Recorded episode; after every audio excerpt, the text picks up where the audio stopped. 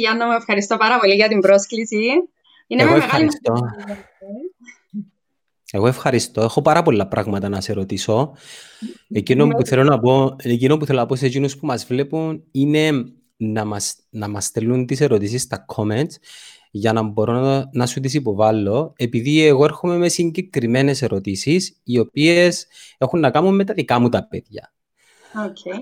Α, αν και ξέρω ότι τα πλήστα θέματα τα οποία μας προβληματίζουν σαν γονιούς, ε, θέματα τα οποία είναι κοινά σε όλους, ωστόσο υπάρχουν περιπτώσεις γονιών που έχουν να κάνουν με διαφορετικούς χαρακτήρες, διαφορετικά θέματα, εν τα λέω προβλήματα. Προβλήματα έχουν να κάνουν με θέμα υγείας.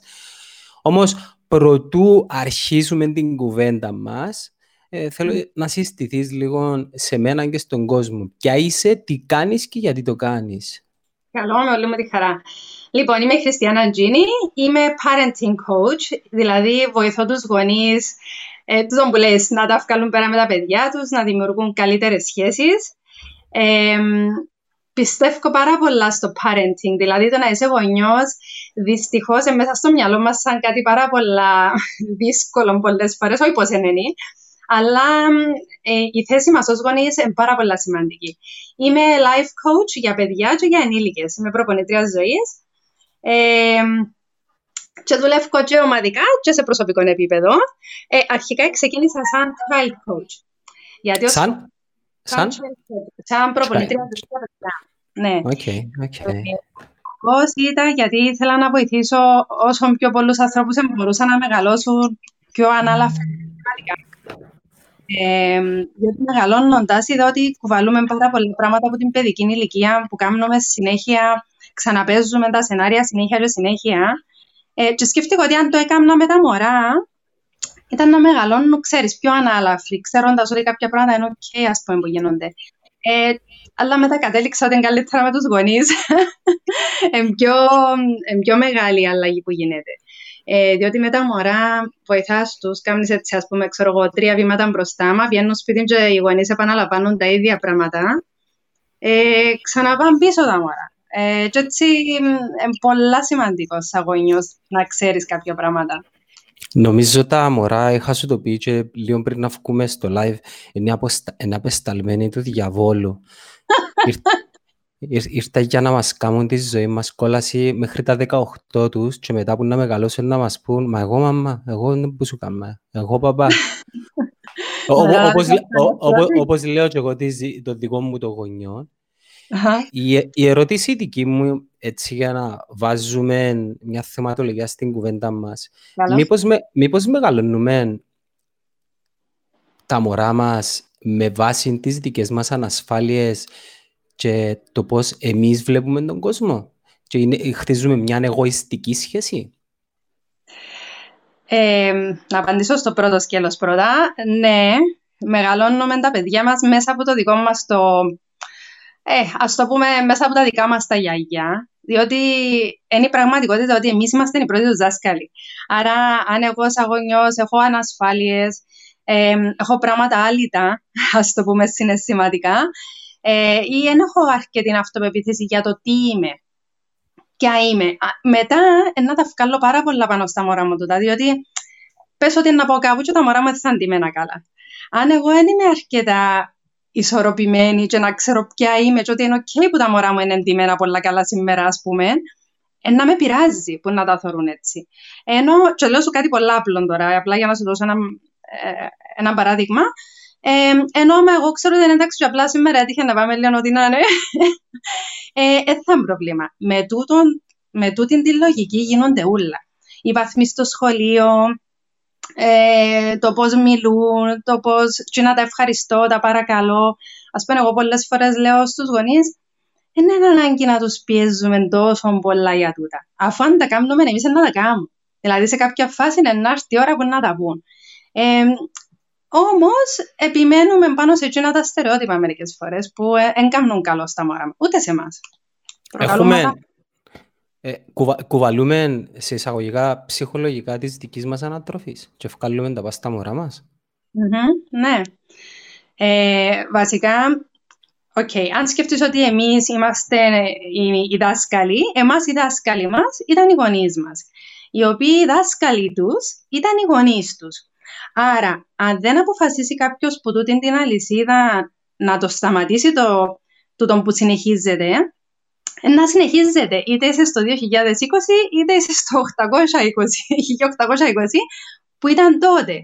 Συνεχίζονται τα ίδια μοτίβα τα οποία επαναλαμβάνονταν ε, και πρέπει ένας γονιός να το έχει υπόψη το πράγμα. Πρέπει να, κάνουμε, να γιατρέψουμε τα δικά μας και να σπάσουμε τον την αλήθεια που μεταφέρεται από γενιά σε γενιά. Ε, και λαλούμε το ανασφάλειες για να, να ακούετε πιο απλό να το πούμε, αλλά λέω παραπάνω από ανασφάλειες. Δηλαδή, εμμοτίβατον το πράγμα.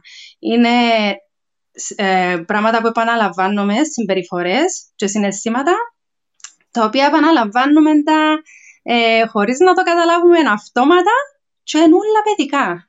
Δηλαδή στην ενήλικη ζωή επαναλαμβάνουμε πάρα πολλά παιδικά μοτίβα. Να σου πω, η δική μου η τοποθέτηση είναι ότι μεγαλώνουμε και διαφορετικούς ανθρώπους. Δηλαδή, εμείς όταν ήμασταν πιο μικροί, ναι. ήμασταν εντελώς διαφορετικά όντα. Είχαμε διαφορετικές επιρροές, ε, λιγότερες πηγές πληροφόρησης και κατά κάποιον τρόπο ήμασταν πιο εύκολο να μας επιβάλλουν και να μας ελέξουν οι γονείς μας.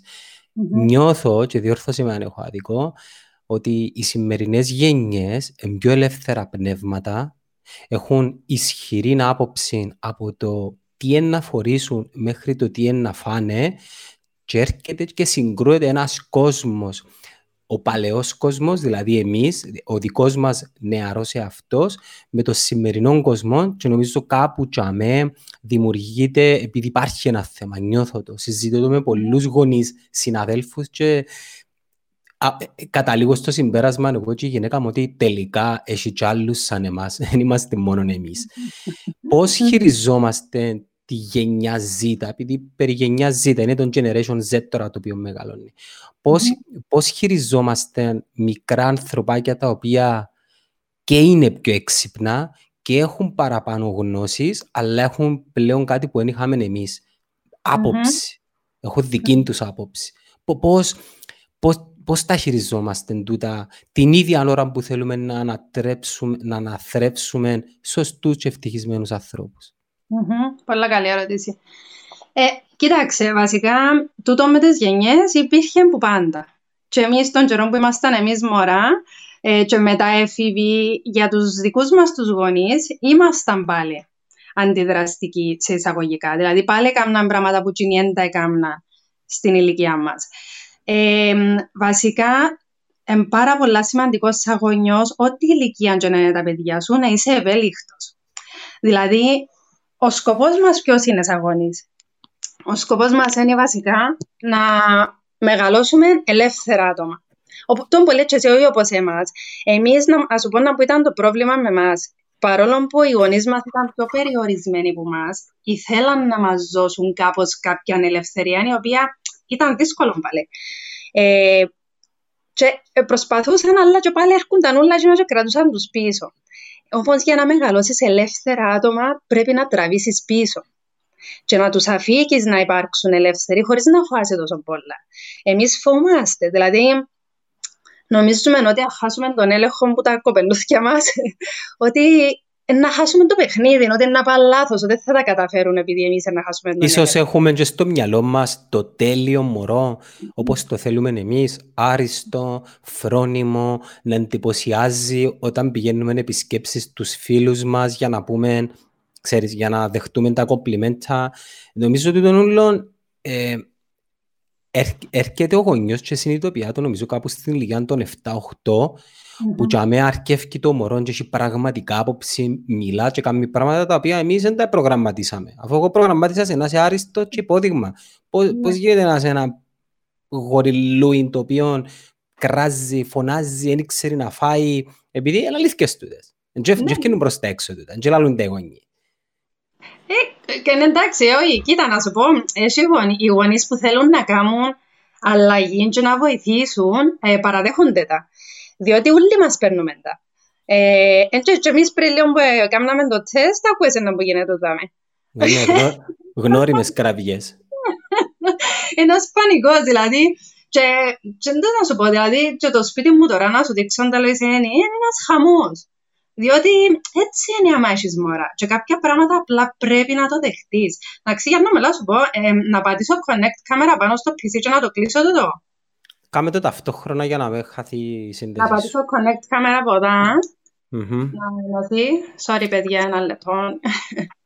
Μέχρι να τα βρει με την τεχνολογία η Χριστιανά, να ήθελα πάρα πολλά να μας στείλετε τις δικές σας απορίες για να μην αρκέψω εγώ να την πυροβολώ με ερωτήσεις τις οποίες εγώ ενδιαφέρομαι. Αν και αρκετές που τούτες ε, μαζέψα που το διαδίκτυο.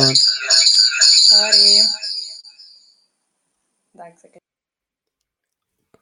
Έφυγε. Έφυγε που η σύνδεση. Χριστιανά μου, ενώθω ξανά με το κομπιούτερ σου. Έλεγα, στείλτε μας τις ερωτήσεις σας για να τις υποβάλλουμε στη Χριστιανά για να, για να μην τις κάνω εγώ τις ερωτήσεις τις οποίες εμένα με ενδιαφέρουν. Αν και όπως είχα πει προηγουμένως, οι πλήστες των ερωτήσεων γίναν ε, συνταξάδες μετά από αρκετή μελέτη στο διαδίκτυο, ούτως ώστε να καλύψουμε όλες τις απορίες τις, πιθα, πιθα, τις οποίες πιθανόν να ε, έχει ο καθένας σας. Τη Χριστιανά μπορείτε να την ακολουθήσετε μέσα από τα social media account της, στο Facebook, δεν ξέρω αν έχει Instagram, αλλά έχει ένα πάρα πολύ ενδιαφέρον κανάλι στο YouTube. Αν ψάξετε Χριστιανά Gini, G-E-N-I-E, ε, να έρθετε ε, αντιμέτωποι με πάρα πολύ περιεχόμενο, μικρές μικρές ε, θεματικές ενότητες για πολλά θέματα τα οποία απασχολούν τους γονείς μέχρι να ενωθεί η Χριστιανά της δώσουμε λίγο χρόνο να οργανωθώ και εγώ λίγο με τις ερωτήσεις μου για να μπούμε στην κουβέντα. Έχει και Instagram από ό,τι μας ενημερώνει η Ελένα Χαραλαμπούς. Ελένα μου, μπορείς να μας γράψεις το Instagram account της ή το username της για να το ρίξουμε στην οθόνη και να το δει ο κόσμος, σε παρακαλώ. Έλα, επανήλθες. Πεθυμίσετε με, sorry, αλλά έπρεπε να μεταφερθώ τα για να βλέπω και τις ερωτήσεις. Έκανα σου λίγο promotion των social media account σου. Καταρχάς να σου δώσω τα συγχαρητήρια σου πρωτού μπούμε στην κουβέντα. Ε, πάρα πολύ θετικό ένας άνθρωπος να φκένει από τη ζώνη ασφαλείας του και να αρκεύει να επικοινωνεί το περιεχόμενο της επαγγελματικής του ιδιότητας. Θέλω να μας μιλήσεις λίγο για τούτο; Πώς ξεκίνησες και τέλος ήβρες το θάρρος, επειδή περί θάρρος πρόκειται να αρκέψεις να μιλάς και να ανεβάζεις βίντεο στο YouTube; Ναι. Ε, OK, okay, να σου πω. Βασικά, ε, είχα που, που τον καιρό που ήμουν πιο μιτσιά, είχα σαν όνειρο μου τέλος πάντων να είμαι πάνω σε μια σκηνή και να μιλώ σε κοινό. Εντάξει. Και δεν καταλάβαινα ποτέ ίνταμπου ήταν τούτον το πράγμα. Διότι άρεσε και μου ο χορός, αλλά δεν με βλέπα να χορεύω, να τραγουδώ δεν με βλέπα καθόλου. Τέλος πάντων, και ήταν όπως το vision τούτο, το πράγμα. Είχα το forever, ας πούμε. Και όταν ξεκίνησα να ασχολούμαι με το coaching, διότι άρχισε πολλά τυχαία το 2008 που είχα κάνει το child coaching, ήταν τότε που το coaching δεν το ξέρει κανένα σχεδόν.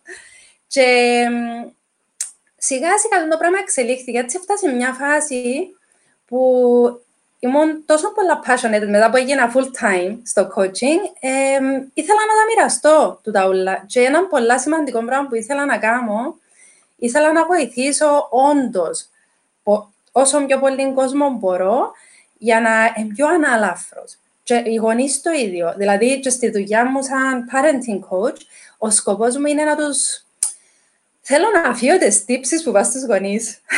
Κουβαλούμε ε, τύψεις, πολλές. Πάρα πολλές, πάρα πολλές. Και ε, θέλω να υπάρχουν, γι' αυτό θέλω να ξέρουν. Να δύναμη αυτό το πράγμα. Οι τύψεις. Ναι. Ε, φυσικά. Ε, οι τύψεις είναι ένα από τα, βασικά είναι ένα από τα χειρότερα ε, ε, tools, τα χειρότερα εργαλεία που μπορεί να χρησιμοποιήσει ένας άνθρωπος για να καθοδηγήσει κάποιον άλλον. Και στην Κύπρο, και ειδικά με πιο παγιές γενιές, ε, ε, ε, ε μέσα στις τύψεις. Ε, Ας πούμε... Είμαστε ένα παραδείγμα ναι. τύψεις που μπορεί να νιώθει ένας γονιός μετά από ε, κάτι το οποίο πιθανόν να συμβεί με το παιδί του. OK, okay, ας πούμε παράδειγμα, πες ότι ε, πάει στο σχολείο και ξέρω 'γώ έδερε ένα παιδάκι στο σχολείο, ή δάκασεν το, ας πούμε. Ναι. Άκουε, ε, άκουε. ε, ή, ή, για παράδειγμα να πάει σε έναν τόπο που έχει πολύ κόσμο και να, να, να πελλάνει ας πούμε το μωρό σου και να φωνάζει, να τσυλιέται χαμαί και εσύ να στέκεσαι και να δεις πού στο καλό ας πούμε, να πού πάει λάθος και να τα καταφέρνω εγώ και οι άλλοι ας πούμε καταφέρνουν τα και είναι έτσι μια χαρά τα κοπελούσκια τους. Ε, ή ας πούμε μπορεί να θυμώσεις και να είσαι πιο επιθετικός ε, ή να απειλήσεις ή να φωνάξεις ή καμιά φορά ναι. Ε, και πάλι νιώθεις ότι δεν τα καταφέρνω. Ειδικά τη νύχτα, ε, πριν να πάνε να πέσεις. Κοίτα, μεγάλο θέμα. Ειδικά τώρα με τον περιορισμό η νύχτα, ε, πιστεύω ότι είναι ένα από τα πιο δύσκολα πράγματα που έχουμε να κάνουμε. Γιατί ήδη παλεύει το όλη μέρα, εμάς η μπαταρία μας κάθεται πιο γλυόρα από τα μωρά, ε, και την ώρα που έρχεται η ώρα να πέσουν να γυμίσουν, εσύ πλέον θέλεις ας πούμε απλά να λιποθυμίζουν. Βάλε τίποτε στις τροφές τους, δεν μπορώ να καταλάβω πού βρίσκουν γίνει όλη την ενέργεια. Ε. Ένα θυμό τον εαυτό μου να μου έτσι. Ε, Μιλούμε είναι εκστασιασμένοι, κυριολεκτικά. Ερώτα τη μάμα σου να δούμε, είναι σου. Εντάξει, μπορώ να θυμηθώ και εγώ, εγώ προσωπικά ήμουν ζωηρός, αλλά όχι σε καθημερινή βάση 18 ώρες την ημέρα. Ναι. Κοίτα, οι, εμάς, οι γενιές μας, δεν ήταν έτσι, ήμασταν πολλά καθοδηγούμενοι με το φόβο κιόλας. Δηλαδή, δεν μπορούσε ναι. να... Ε, ε, φυσικά, φυσικά. Να σου πω τι κάνει ο φόβος. Είδα, είδαμε το και τώρα με τον κορονοϊό πάρα πολλά. Τούτοι όλοι που ε, θέλουν να κάτσουν έναν τόπο, τώρα που ζητείτε να κάτσουμε έναν τόπο, εν τούτοι που δυσκολεύκονταν που πάντα, που δεν είχαν υγιή όρια, πρώτον και κυρίως. Δηλαδή, όταν δεν έχεις υγιή όρια, και είναι πολλάς σφιχτός ο άλλος μαζί σου, και σε αφήνει να κάνεις πράγματα, θέλεις συνέχεια να κάνεις το ανάποδο. Θέλεις να κάνεις τα αντίθετα που, που θέλει εκείνος. Ε, που να μεγαλώσεις και να γίνεις ενήλικας, δεν τζελάσει.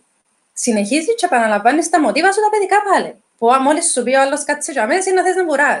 Μόλις σου πει μεν το καμιστό, να θες να κάνεις.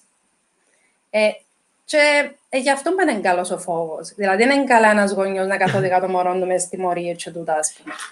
Ε, ε, Χριστιανά μου, να σε ρωτήσω, πας στο κομμάτι των τύψεων.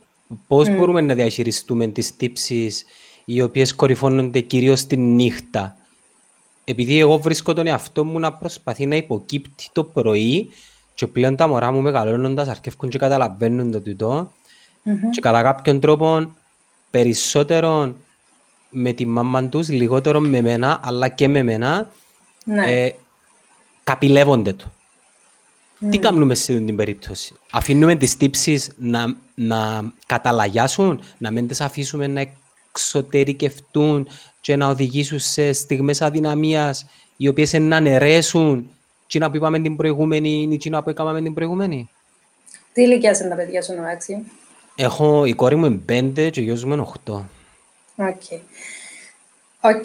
Τούτο με τις τύψεις που λέει είναι ένας που τους βασικά είναι ένα από τα πιο δύσκολα πράγματα να διαχειριστούμε οι γονείς γιατί άμα προσέξεις, οι πιο πολλοί γονείς λόγω του ότι δουλεύουμε και πιο πολλές ώρες τώρα, δεν τους βλέπουμε τόσο πολλά, ε, νιώθουν ότι είναι να κάνουν catch-up μαζί με τα μωρά τους, ότι είναι να, να προφτάσουν και τον χρόνο που χάνουν με το να να λίγο πιο ευελιχτοί, να τους δίνουν παραπάνω πράγματα που δεν πρέπει, καταλάβες, γιατί δεν τους πολλοθωρείς. Ή ας πούμε πολλές φορές που πολλούς γονείς ακούω ότι ε, κοιμούνται μαζί τη νύχτα και αν τους ρωτήσω γιατί, ε, να μου πούν, ε, μα, ε, και μόνη ώρα που βρεθούμαστε να αγκαλιαστούμε και ξέρω εγώ γιατί όλη μέρα λείπουμε. Ναι, όμως, τη νύχτα κοιμούμαστε. Δεν καταλάβεις αν είσαι αγκαλιά ή αν μην είσαι. Όμως το πράγμα είναι να έχει αντίκτυπο μετά πάνω στο μωρό σου. Άρα οι τύψεις το μόνο πράγμα που κάνουν είναι να μας αφήνουν εμάς να καθοδηγούμαστε από τα μωρά μας. Ε, τύψεις για τα πράγματα να έχεις. Πες ας πούμε, για ποιον πράγμα νιώθεις τύψεις τη νύχτα. Δηλαδή, ας πούμε, να μου γίνω που... Έχει φορές που κυρίως πάνω στον μεγάλο, ο οποίος είναι και ο πιο ενεργητικός σε όλη την οικογένεια, σε όλο το σοή, mm-hmm. Και, να, και να μου πεις τώρα εσύ, καλός ή κακός δέχεται ε, τις περισσότερες παρατηρήσεις. Βασικά είναι η σιτιά του μαύρου. Mm-hmm. Προσπαθούμε να το ελέγξουμε το πράγμα, δηλαδή αντιλαμβανόμαστε ότι δεν πρέπει να έρθουμε σε ένα σημείο που να κάνουμε το μωρό να νιώθει ότι για ό,τι γίνεται φταίει, αλλά ακόμα mm-hmm. και τις στιγμές που ή να του υψώσεις τον τρόνο της φωνής σου ή που να το βάλεις και να μου πεις λίγο τιμωρία τη νύχτα πιάνουν σε οι τύψεις και λες «Μάνα μου το μωρό μου και έκαμα το και νιώθει άσχημα και το πρωί ξυπνάς και είσαι μες στο μέλι». Μετά που να κοιμηθεί. Μετά που να κοιμηθείς. Ναι, επειδή ναι. Ε, ε, επικρατεί πλέον ησυχία και πλέον έχεις την καθαρή σκέψη να σκεφτείς καλύτερα το τι έγινε όλη την ημέρα. Οκ. Ε, να σου πω, η θέση μας ως γονιοί, ο μόνος τρόπος για να γίνει ευκολότερη είναι να έχεις οργάνωση. Δηλαδή, ας σου δώσω ένα παράδειγμα. Εμένα οι κόρες μου είχαμε τη ρουτίνα μας τη βραδινή, κάθε νύχτα κοιμούνταν, ξέρω εγώ, στις... ήταν 8.30-9, έγινε και 9 και κάτι, OK. Okay. Όταν άλλαξε η ώρα και πήγε μια ώρα πιο μπροστά, έχασαμε το παιχνίδι, γιατί που ήταν 9, έγινε και 10, Mm-hmm. Και ξεκινήσαμε να κοιμούνται, ας πούμε, η ώρα 10.30. Ε, μα 10.30 εγώ ήμουν τέζα. Δηλαδή, δεν ε, μπορούσα να ανοίξω τα μάτια μου, που λέει κουβέντα, και οι κορούες πετάσουν να πας στα κρεβάτια. Ε, και άρχισα εγώ και πελάνισκα, δηλαδή γίνομαι τέρας την ώρα. Είναι τώρα μπράτσιμονται τα μωρά, τελικά. Κοίτα, είναι ανάλογα με την ηλικία και ανάλογα με τον να που συμβαίνει. Σαν τώρα, ε, λόγω του περιορισμού, δεν έχει, μπορώ να σου πω και στους που γερό 8.30, εκτός και διατηράς τις ρουτίνες σου τόσο πολλά, δηλαδή να ξυπνούν αρκετά πρωί για να κοιμούνται ως τις 8.30. Ενώ πως την μπαταρία του κινητού. Ας πούμε, ξυπνά η ώρα 8, μην περιμένεις να κοιμηθεί, ξέρω εγώ, η ώρα 7. Ανάλογα και με την ηλικία πάλι, όσο πιο μεγαλώνει η μπαταρία κάθεται λίγο πιο άργα. Έχει φορές που τους βλέπω ότι είναι κουρασμένοι, είναι έτοιμοι mm-hmm. να, να τεζάρουν και, παλεύκουν το, πιέζουν το. Και για με αρκευκούν, ιδιοτροπεύκουν, φωνάζουν και δεν πάνε να κοιμηθούν, ρε παιδί μου. Ναι. Να σου πω γιατί υπάρχει μια ώρα η οποία είναι η ώρα που μπορούν να πάνε να κοιμηθούν. Ας πούμε ότι τούτη ώρα είναι η ώρα 8.30. Εντάξει, mm-hmm. ειδικά για το 8χρονος μπορεί να αντέχει και πιο πολλά. Ε, ενώ, ας... Ναι, μπορεί mm. να πάει όμως ανέτος στις 10, εντάξει, ενώ για να σου βάλω το, το όριο του πόσο να αντέχουν, ας πούμε. Πες ότι να πάει 8.30 μητσά και 10 ο μεγάλος. Αν τα καταφέρεις και η ώρα 8.30 με τη ρουτίνα σου βάλεις την να κοιμηθεί 8.30, μπορεί να σου κοιμηθεί και να είναι οκ. Αν περάσουν οι 8.30 και γίνει 9 και 4 ας πούμε και πέρασε τη γραμμή που ήταν να κοιμηθεί και αν είναι την υπερδιέγερση. Τι κάνουμε τζιαμαί. Τίποτε. Υπομονή. Το θέμα είναι να μην περνάς στη γραμμή. Είναι πολύ σημαντικό το πράγμα. Δηλαδή, εμένα να την περάσουν αλήθεια, κάνω μόνο αναπνοές τις νύχτες που εν τζοιμούνται, ξέρω ότι επεράσαν τζείντη γραμμή και ότι δεν καταφέρα να τις βάλω εγώ για ύπνο πριν, γιατί είναι μικρά τα μωρά μας ακόμα. Δηλαδή, σε τούτες ηλικίες, ακόμα εμείς το κουμαντάρουμε το πράγμα. Δηλαδή, 8 χρόνων σου είναι περίπου και με πας στο, πας τώρα. Και άλλο, τι ώρα ξυπνούν το πρωί, ας πούμε. Αν ξυπνάει η ώρα 10-11... Ξεμίσω πρωί. Ποιος, μεγαλός. Και ηθικιό. Α, πελαμός. Βασικά, ναι. ξυπνά ο ένας και Πάει να ξυπνήσει τον άλλο. Ποιος ξυπνά, μεγάλος; Ο μεγάλος, όχι ο μεγάλος. Α, οκ, ναι. Ε, εντάξει, είναι ανθεκτική μπαταρία του. Πρέπει κάνει κάτι με γυμναστικές. Έχει τίποτα να διοχετεύει την ενέργεια όλη. Στις ναι. κανονικές... Ε, Έχει το, η αλήθεια λέγεται, λέγεται έχουμε και κάποια έτσι, θέματα για με το σχολείο. Ε, παίρνουμε και μια συμβουλή επειδή είναι αρκετά ενεργητικός, παρορμητικός. Mm-hmm. πράγματα που να σε ρωτήσω και στη συνέχεια. Mm-hmm. Η, η, η απορία μου η άλλη είναι για τα μωρά τα οποία ακόμα σε μια προχωρημένη ηλικία δεν μπορούν να κοιμηθούν μόνοι τους. Τι κάνουμε, τόσο, ναι. τόσο πρέπει και καλά να κοιμούνται μόνοι τους. Εγώ θυμάμαι τον εαυτό μου, κοιμούμαι με γεια μου στα 8 μου. Ε, σε κάποια ναι. φάση λέω και εγώ της γυναίκας μου, ε, να κοιμάται μόνος του, τι ένα 18 χρόνια να κοιμάται μαζί μου. Τι κάνουμε, ναι. με επηρεάζει την, το χαρακτήρα του να κοιμάται με το γονιό σε προχωρημένη ηλικία; Ναι. Κοίτα, εγώ δεν βάλω ποτέ τίποτε μέσα σε κουτάκια. Mm-hmm. Δηλαδή, θα σου πω ναι και όχι. Απλά να σου πω ότι είχαμε μωρά τα οποία δυσκολεύονταν τόσο πολλά να διαχωριστούν, που έφτασαν μέχρι 15 χρονών σε ηλικία. Μα τι, 15 χρονών τι, κοιμούνταν με... Ναι, να κοιμούνται με το γονιό. θα πάμε ε, ε, μα κοίτα, λαλούμε, αλλά είναι μακριά. Δηλαδή, με τον ίδιο τρόπο που πάει στο 8 και στο 10 και λαλείς, δεν πειράζει, δεν είναι αρχιμός να έρθει το 15. Ενώ πως, ενώ πως που λέμε για μπάνιο, εντάξει, πάντα γελώ με τον μπάνιο και τους έφηβους. Ας πούμε, που έκαναμε το σεμινάριο για τους έφηβους και ήταν οι γονείς, έβαλαμε, κάναμε συμφωνία για μια εβδομάδα να μην τους πούν να κάνουν μπάνιο. Για να δούμε ποιον να κάνουν μόνοι τους. Διότι κανονικά δεν πρέπει να λέει στους έφηβους πότε να κάνουν μπάνιο. Πρέπει να αναλάβουν και την ευθύνη. Δεν ηλικίες μιλούμε. 16-18. Όχι, όχι, όχι. Βασικά που ξεκινούν από την προεφηβεία και ύστερα. Δηλαδή γύρω στα 10, έτσι άμα που είναι ο δικός σου λίγο και μετά. Θεωρείται, θεωρείται έφηβος στα 10. Όχι, όχι, όχι, όχι. Κοντεύει την προεφηβεία, αλλά όσο που τζάμε ξεκινάς και ξαπολάς. Πρέπει να αναλαμβάνει μόνος του το να καθαριστεί, το να δικές του ευθύνες του. Κάνουμε το, κάνουμε το που τα τώρα το πράγμα ναι. και, και πάλι, δηλαδή, ε, αν ήταν που το χέρι μου εμένα, θα το άφηνα το πιάτο του στο τραπέζι μέχρι να, να βγάλει που λαλεί όλος σκουλούζια το φαΐν του και μετά το πάει. ναι. ε, ε, προσπαθούμε και εμείς να τους, να τους κάνουμε να έχουν ευθύνες. Ναι, είναι ο τρόπος που το κάνουμε όμως που είναι πολύ σημαντικός. Δηλαδή, άμα εγώ λέω του μωρού μου ότι ξέρεις, το σωστό είναι να πιάνεις το πιάτο μου στο τραπέζι. Και έδειξε να μην το πιάσει. Και εγώ είμαι επιθετική την ώρα που το λέω, εντό που λέγαμε πριν, ότι όσο πιο πιεστικός είσαι, τόσο πιο πολλά θα θέλει να κάνει το ανάποδο που τσινό που θέλεις εσύ. Για να σου είναι σπάσει βασικά, διότι δεν είμαστε καμωμένοι άνθρωποι για να μας καθοδηγούν έτσι. δηλαδή, ας πούμε, εμείς κάνουμε τόσο αγωνίες, αλλά δεν είμαστε καμωμένοι για να μας καθοδηγούν σε έτσι βαθμό. Μας αρέσει. Ε, πιάνει ούτε το έναν ούτε το άλλο. Σε παρακαλώ, βοήθαμε. Ε, εντάξει, κοίτα, η αλήθεια είναι... Θέλει υπομονή. Όχι, όχι, ήταν ένα άλλο μετά να σου πω. Κοίτα, αν, αν τούτο το πράγμα τώρα ήταν coaching session, ήταν να πολύ διαφορετικό. απλά, ναι, απλά επειδή χρειάζομαι κάποιες πληροφορίες. Προσπαθώ να βάλω άλλα το πίπερο στην κουβέντα για να ταυτιστεί κι άλλοι γονείς. Ναι, ναι. Ε, κοίτα, να σου πω, τούτο που, που θέλω να σου πω, που μπορεί να βοηθήσει όντως στη θέση μας, είναι το να βλέπεις τη θέση σου και εσύ και οποιοδήποτε γονιός μας παρακολουθά τώρα, στο μεγάλο του. Δηλαδή, έχω δύο μωρά. Τι να τα μωρά τι είναι για μένα; Δύο πλάσματα τα οποία ήρθαν, δεν έχουν ιδέα να μου το πράγμα και εγώ πρέπει να το τα δείξω όλα και πρέπει εγώ να βγάλω μια καλύτερη χριστιανά για να είμαι happy ότι επέτυχα σαν γόνιος. Ή να τους αφήσω και να δω να που ήρθαν να κάνουν σε τον γη. Εγώ υποστηρίζω πάρα πολλά το conscious parenting, τούτο δηλαδή.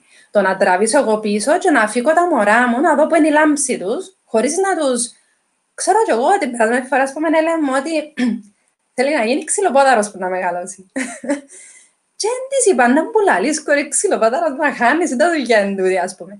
Και είπα τη, wow, ξυλοπόδαρος, οκ, είναι ενδιαφέρον. Γιατί ένιωσα ότι την ώρα ξέρω κι εγώ, μπορεί τούτη σκέψη της μετά να της βγει σε κάτι που δεν το ξανακάνε ποτέ κανένας. Ενώ αν εγώ την κάνω να νιώσει ότι, ξέρεις, τον που λες βλακεία, Καταστρέφουμε τα όνειρα Ναι. Και, τα όνειρα τους και την ελευθερία. Την ελευθερία. Νομίζω εμείς έτσι μεγαλώσαμε.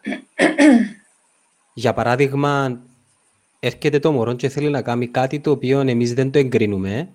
Mm-hmm. Την ίδια ώρα φαντάζομαι ότι σκοτώνουμε του σιγά σιγά τη δημιουργικότητα του και τα όνειρα του. Και φτάνουμε σε ένα σημείο που δεν κάνουμε κάτι και ερχόμαστε και λαλούμε μετά εμείς Καλά, γιατί δεν κάνεις κάτι, αφού εσύ μια ζωή δεν τον αφήνεις να κάνει κάτι. Ναι.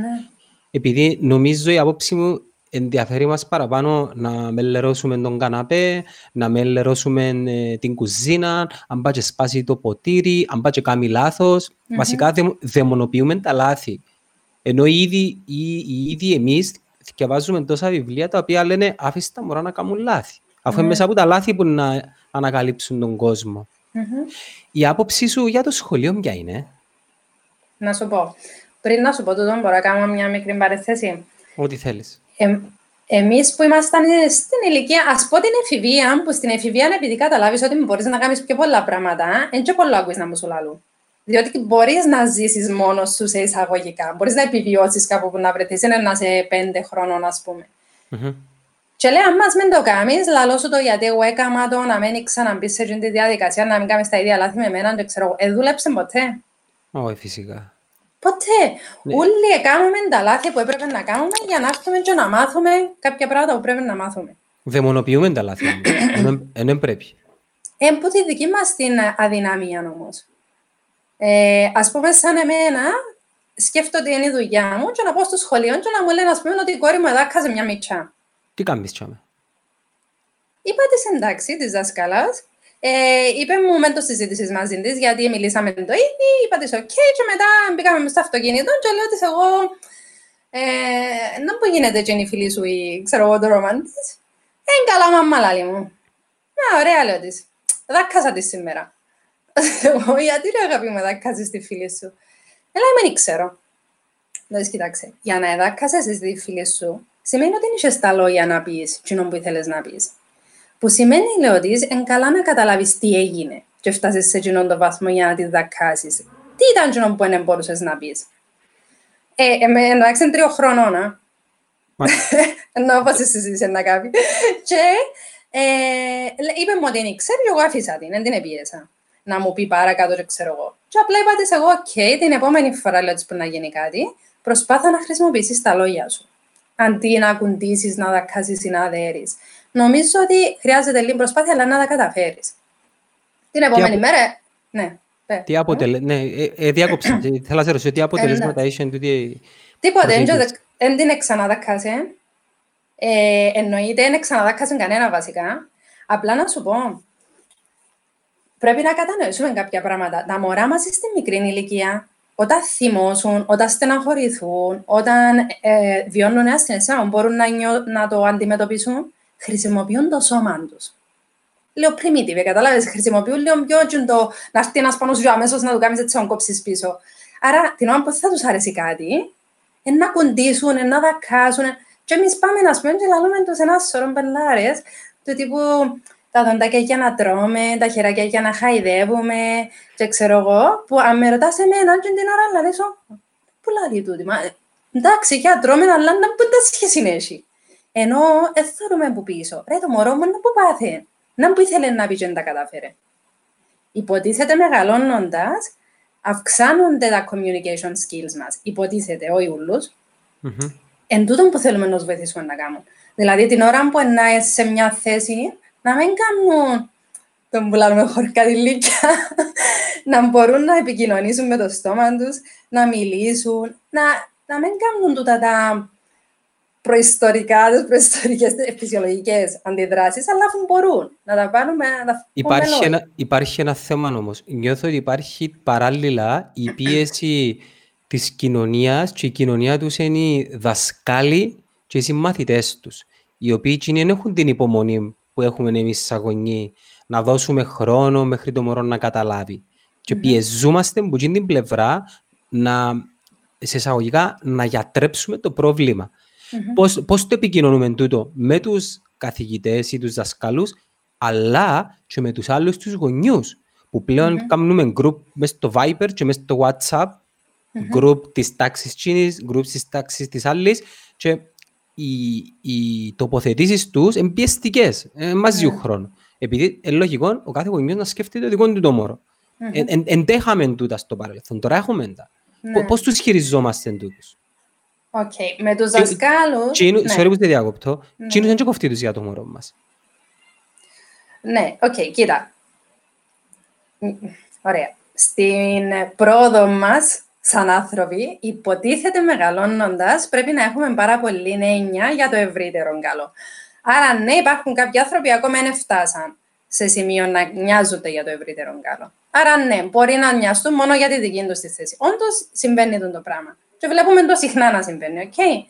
Όμως, όλα έχουν να κάνουν με τα όρια που θέτεις εσύ. Τώρα, με τους δασκάλους, δυστυχώς δεν μπορείς να κάνεις πολλά πράγματα. Γιατί έπιασε το μωρό σου ένας δάσκαλο ο οποίος δεν έχεις επικοινωνία ο οποίος δεν σου αρέσει η τεχνική που χρησιμοποιεί, οι πρακτικές του κτλ. Απλά να πιένεις εσύ να βάλεις το όριο σου, χωρίς είπαμε τσακωμού και ιστορίες, απλά να βάλεις το όριο σου. Ε, και που τσάμε και εκεί να εύχεσαι ότι του χρόνου δεν θα το πιάσει ξανά και ο δάσκαλος. Παρόλο που να πω ότι έχει δάσκαλους που είναι πάρα πολύ καλοί. Σίγουρα. Ε, ναι, γιατί θέλω να τους βάλω όλους σε ένα από αυτόν. Έχει που δεν ε, ε, ε, έχουν ιδέα το ότι πάει να πει συναισθηματική στήριξη ενός μωρού που είναι πολύ σημαντική και έχει που είναι πάρα πολύ καλή. Ε, άρα με τους δασκάλους προσπαθείς να βάλεις το όριο σου εσύ και να, να, να ξεφορτώνει και λίγο το μωρό σου. Δηλαδή, άμα πιένω και λαλή μου πιάνει 16 ας πούμε και δεν είμαι ευχαριστημένη γιατί μιλάμε στην τάξη και εγώ ξέρω ότι το μωρό μου έχει τη δύναμη, έχει το φως, αλλά δεν φτιάχνει ρε παιδί μου να μιλήσει, γιατί να πάω να το κάνω και εγώ να νιώσει πιο άσχημα; Εντάξει, Γιατί, είναι ε, μεγάλη η κουβέντα του. Και έχω και Ναι. μια ερώτηση ε, ενός φίλου, ο οποίος λέει «Α, όταν βλέπεις το μωρό σου ότι δεν τραβάς στο σχολείο. Ναι. Α- αλλά εσύ σαν γονιός, επειδή ζεις το κάθε μέρα, θεωρείς ότι έχει άλλες κλήσεις. Μμμ. Πόση σημασία τέλος πάντων πρέπει να δούμε στα εκπαιδευτικά θέματα και ποιες πρέπει να είναι οι απαιτήσεις μας πάνω σ- στο εκπαιδευτικό σύστημα που το μωρό; Μμμ. Κοίταξε, εγώ είμαι... ε, Θέλω να το μ' αρέσει- πεις. Ναι, Θέλω να ε, το μ' αρέσει και πέτω. καθόλου το εκπαιδευτικό. Εγώ δεν έχω πρόβλημα. Μ' αρέσει και το εκπαιδευτικό σύστημα μας που έχουμε καθόλου. Ούτε εμένα. Ούτε εμένα. Καθόλου. Ωραία. Δηλαδή, ας πούμε, θεωρώ ότι να σου πω τι γίνεται. Τα μωρά μας, επειδή έχω, έχω την ευκαιρία και τη χαρά να δουλεύω με όλες τις ηλικίες. Εντάξει, που τεσσάρων όμως, ξέρω εγώ, 60. Ε, βλέπω Μεγάλα μωρά. μεγάλα μωρά. Έχω, ας πούμε, ε, ένα motivation, ένα creativity, ένα ζυζανιούι, ένα τούτο το πράγμα της ζωής που το έχουν τα μητσά τα μωρά. Εντάξει, το οποίο είναι πολλά κουραστικό, αλλά λατρεύω το γιατί είναι free. Δηλαδή, ας πούμε, θωρείς τα μωρά μας τα μητσά, δεν θα γυρίσει ποτέ να δει την ώρα. Εντάξει, είναι τώρα είναι. Παίζει και περνά τέλεια, τέλειος, είναι τούτον είναι. Είναι τέλεια, present moment, ζήτω τώρα. Πράγμα που εμείς εξιάσαμε να κάνουμε. Μεγαλώνοντας σιγά σιγά, ξεκινά το σχολείο. Ως τις πρώτες τάξεις είναι πολλά καλά. Μετά που κοντεύει το γυμνάσιο, ειδικά στο γυμνάσιο είναι χάγια. Και να σου πω γιατί το λέω τούτο. Διότι στο γυμνάσιο οι έννοιες τους και τα πράγματα που θέλουν να μάθουν είναι πολλά διαφορετικά από εκείνα που μαθαίνουν. Στο, στην εφηβεία, α πούμε, θέλουν να ξέρουν είμαι άντρας, είμαι γυναίκα. Δεν σημαίνει αυτό το πράγμα. Θέλουν, με, με θέλουν, είμαι ωραίος, δεν είμαι ωραίος, ευκατό, ασπιρκάν, καλά, αντάλλο είμαι. Γιατί έχω 10 likes, γιατί. Και θέλουν να ξέρουν, θέλουν να μάθουν για το σεξ, θέλουν να μάθουν για τις σχέσεις, θέλουν να μάθουν business. Αφιβάλλουν για τη θρησκεία, για την πολιτική. Ναι, έχουν δικαίωμα όμως. Γιατί είναι τζαμί που προσπαθούν να προσανατολιστούν. Και βάλουμε τους μέσα σε έναν καλούπι που πρέπει να θυκευάζουν πράγματα τα οποία δεν τους κόφτει. Ούτε να τους βοηθήσουν, νομίζω, άποψη δική μου, σε τίποτε στην πραγματική ζωή. Κοίτα, για να είμαι και ειλικρινής, εγώ στο σχολείο δεν παίρνουν καλά. Εμένα στα σχο- στο σχολείο, ας πούμε, έφκαλα 18 παρακάτω γενικό και έφκαλα το Μια χαρά. μόνο και μόνο για τους γονιούς μου. εντάξει.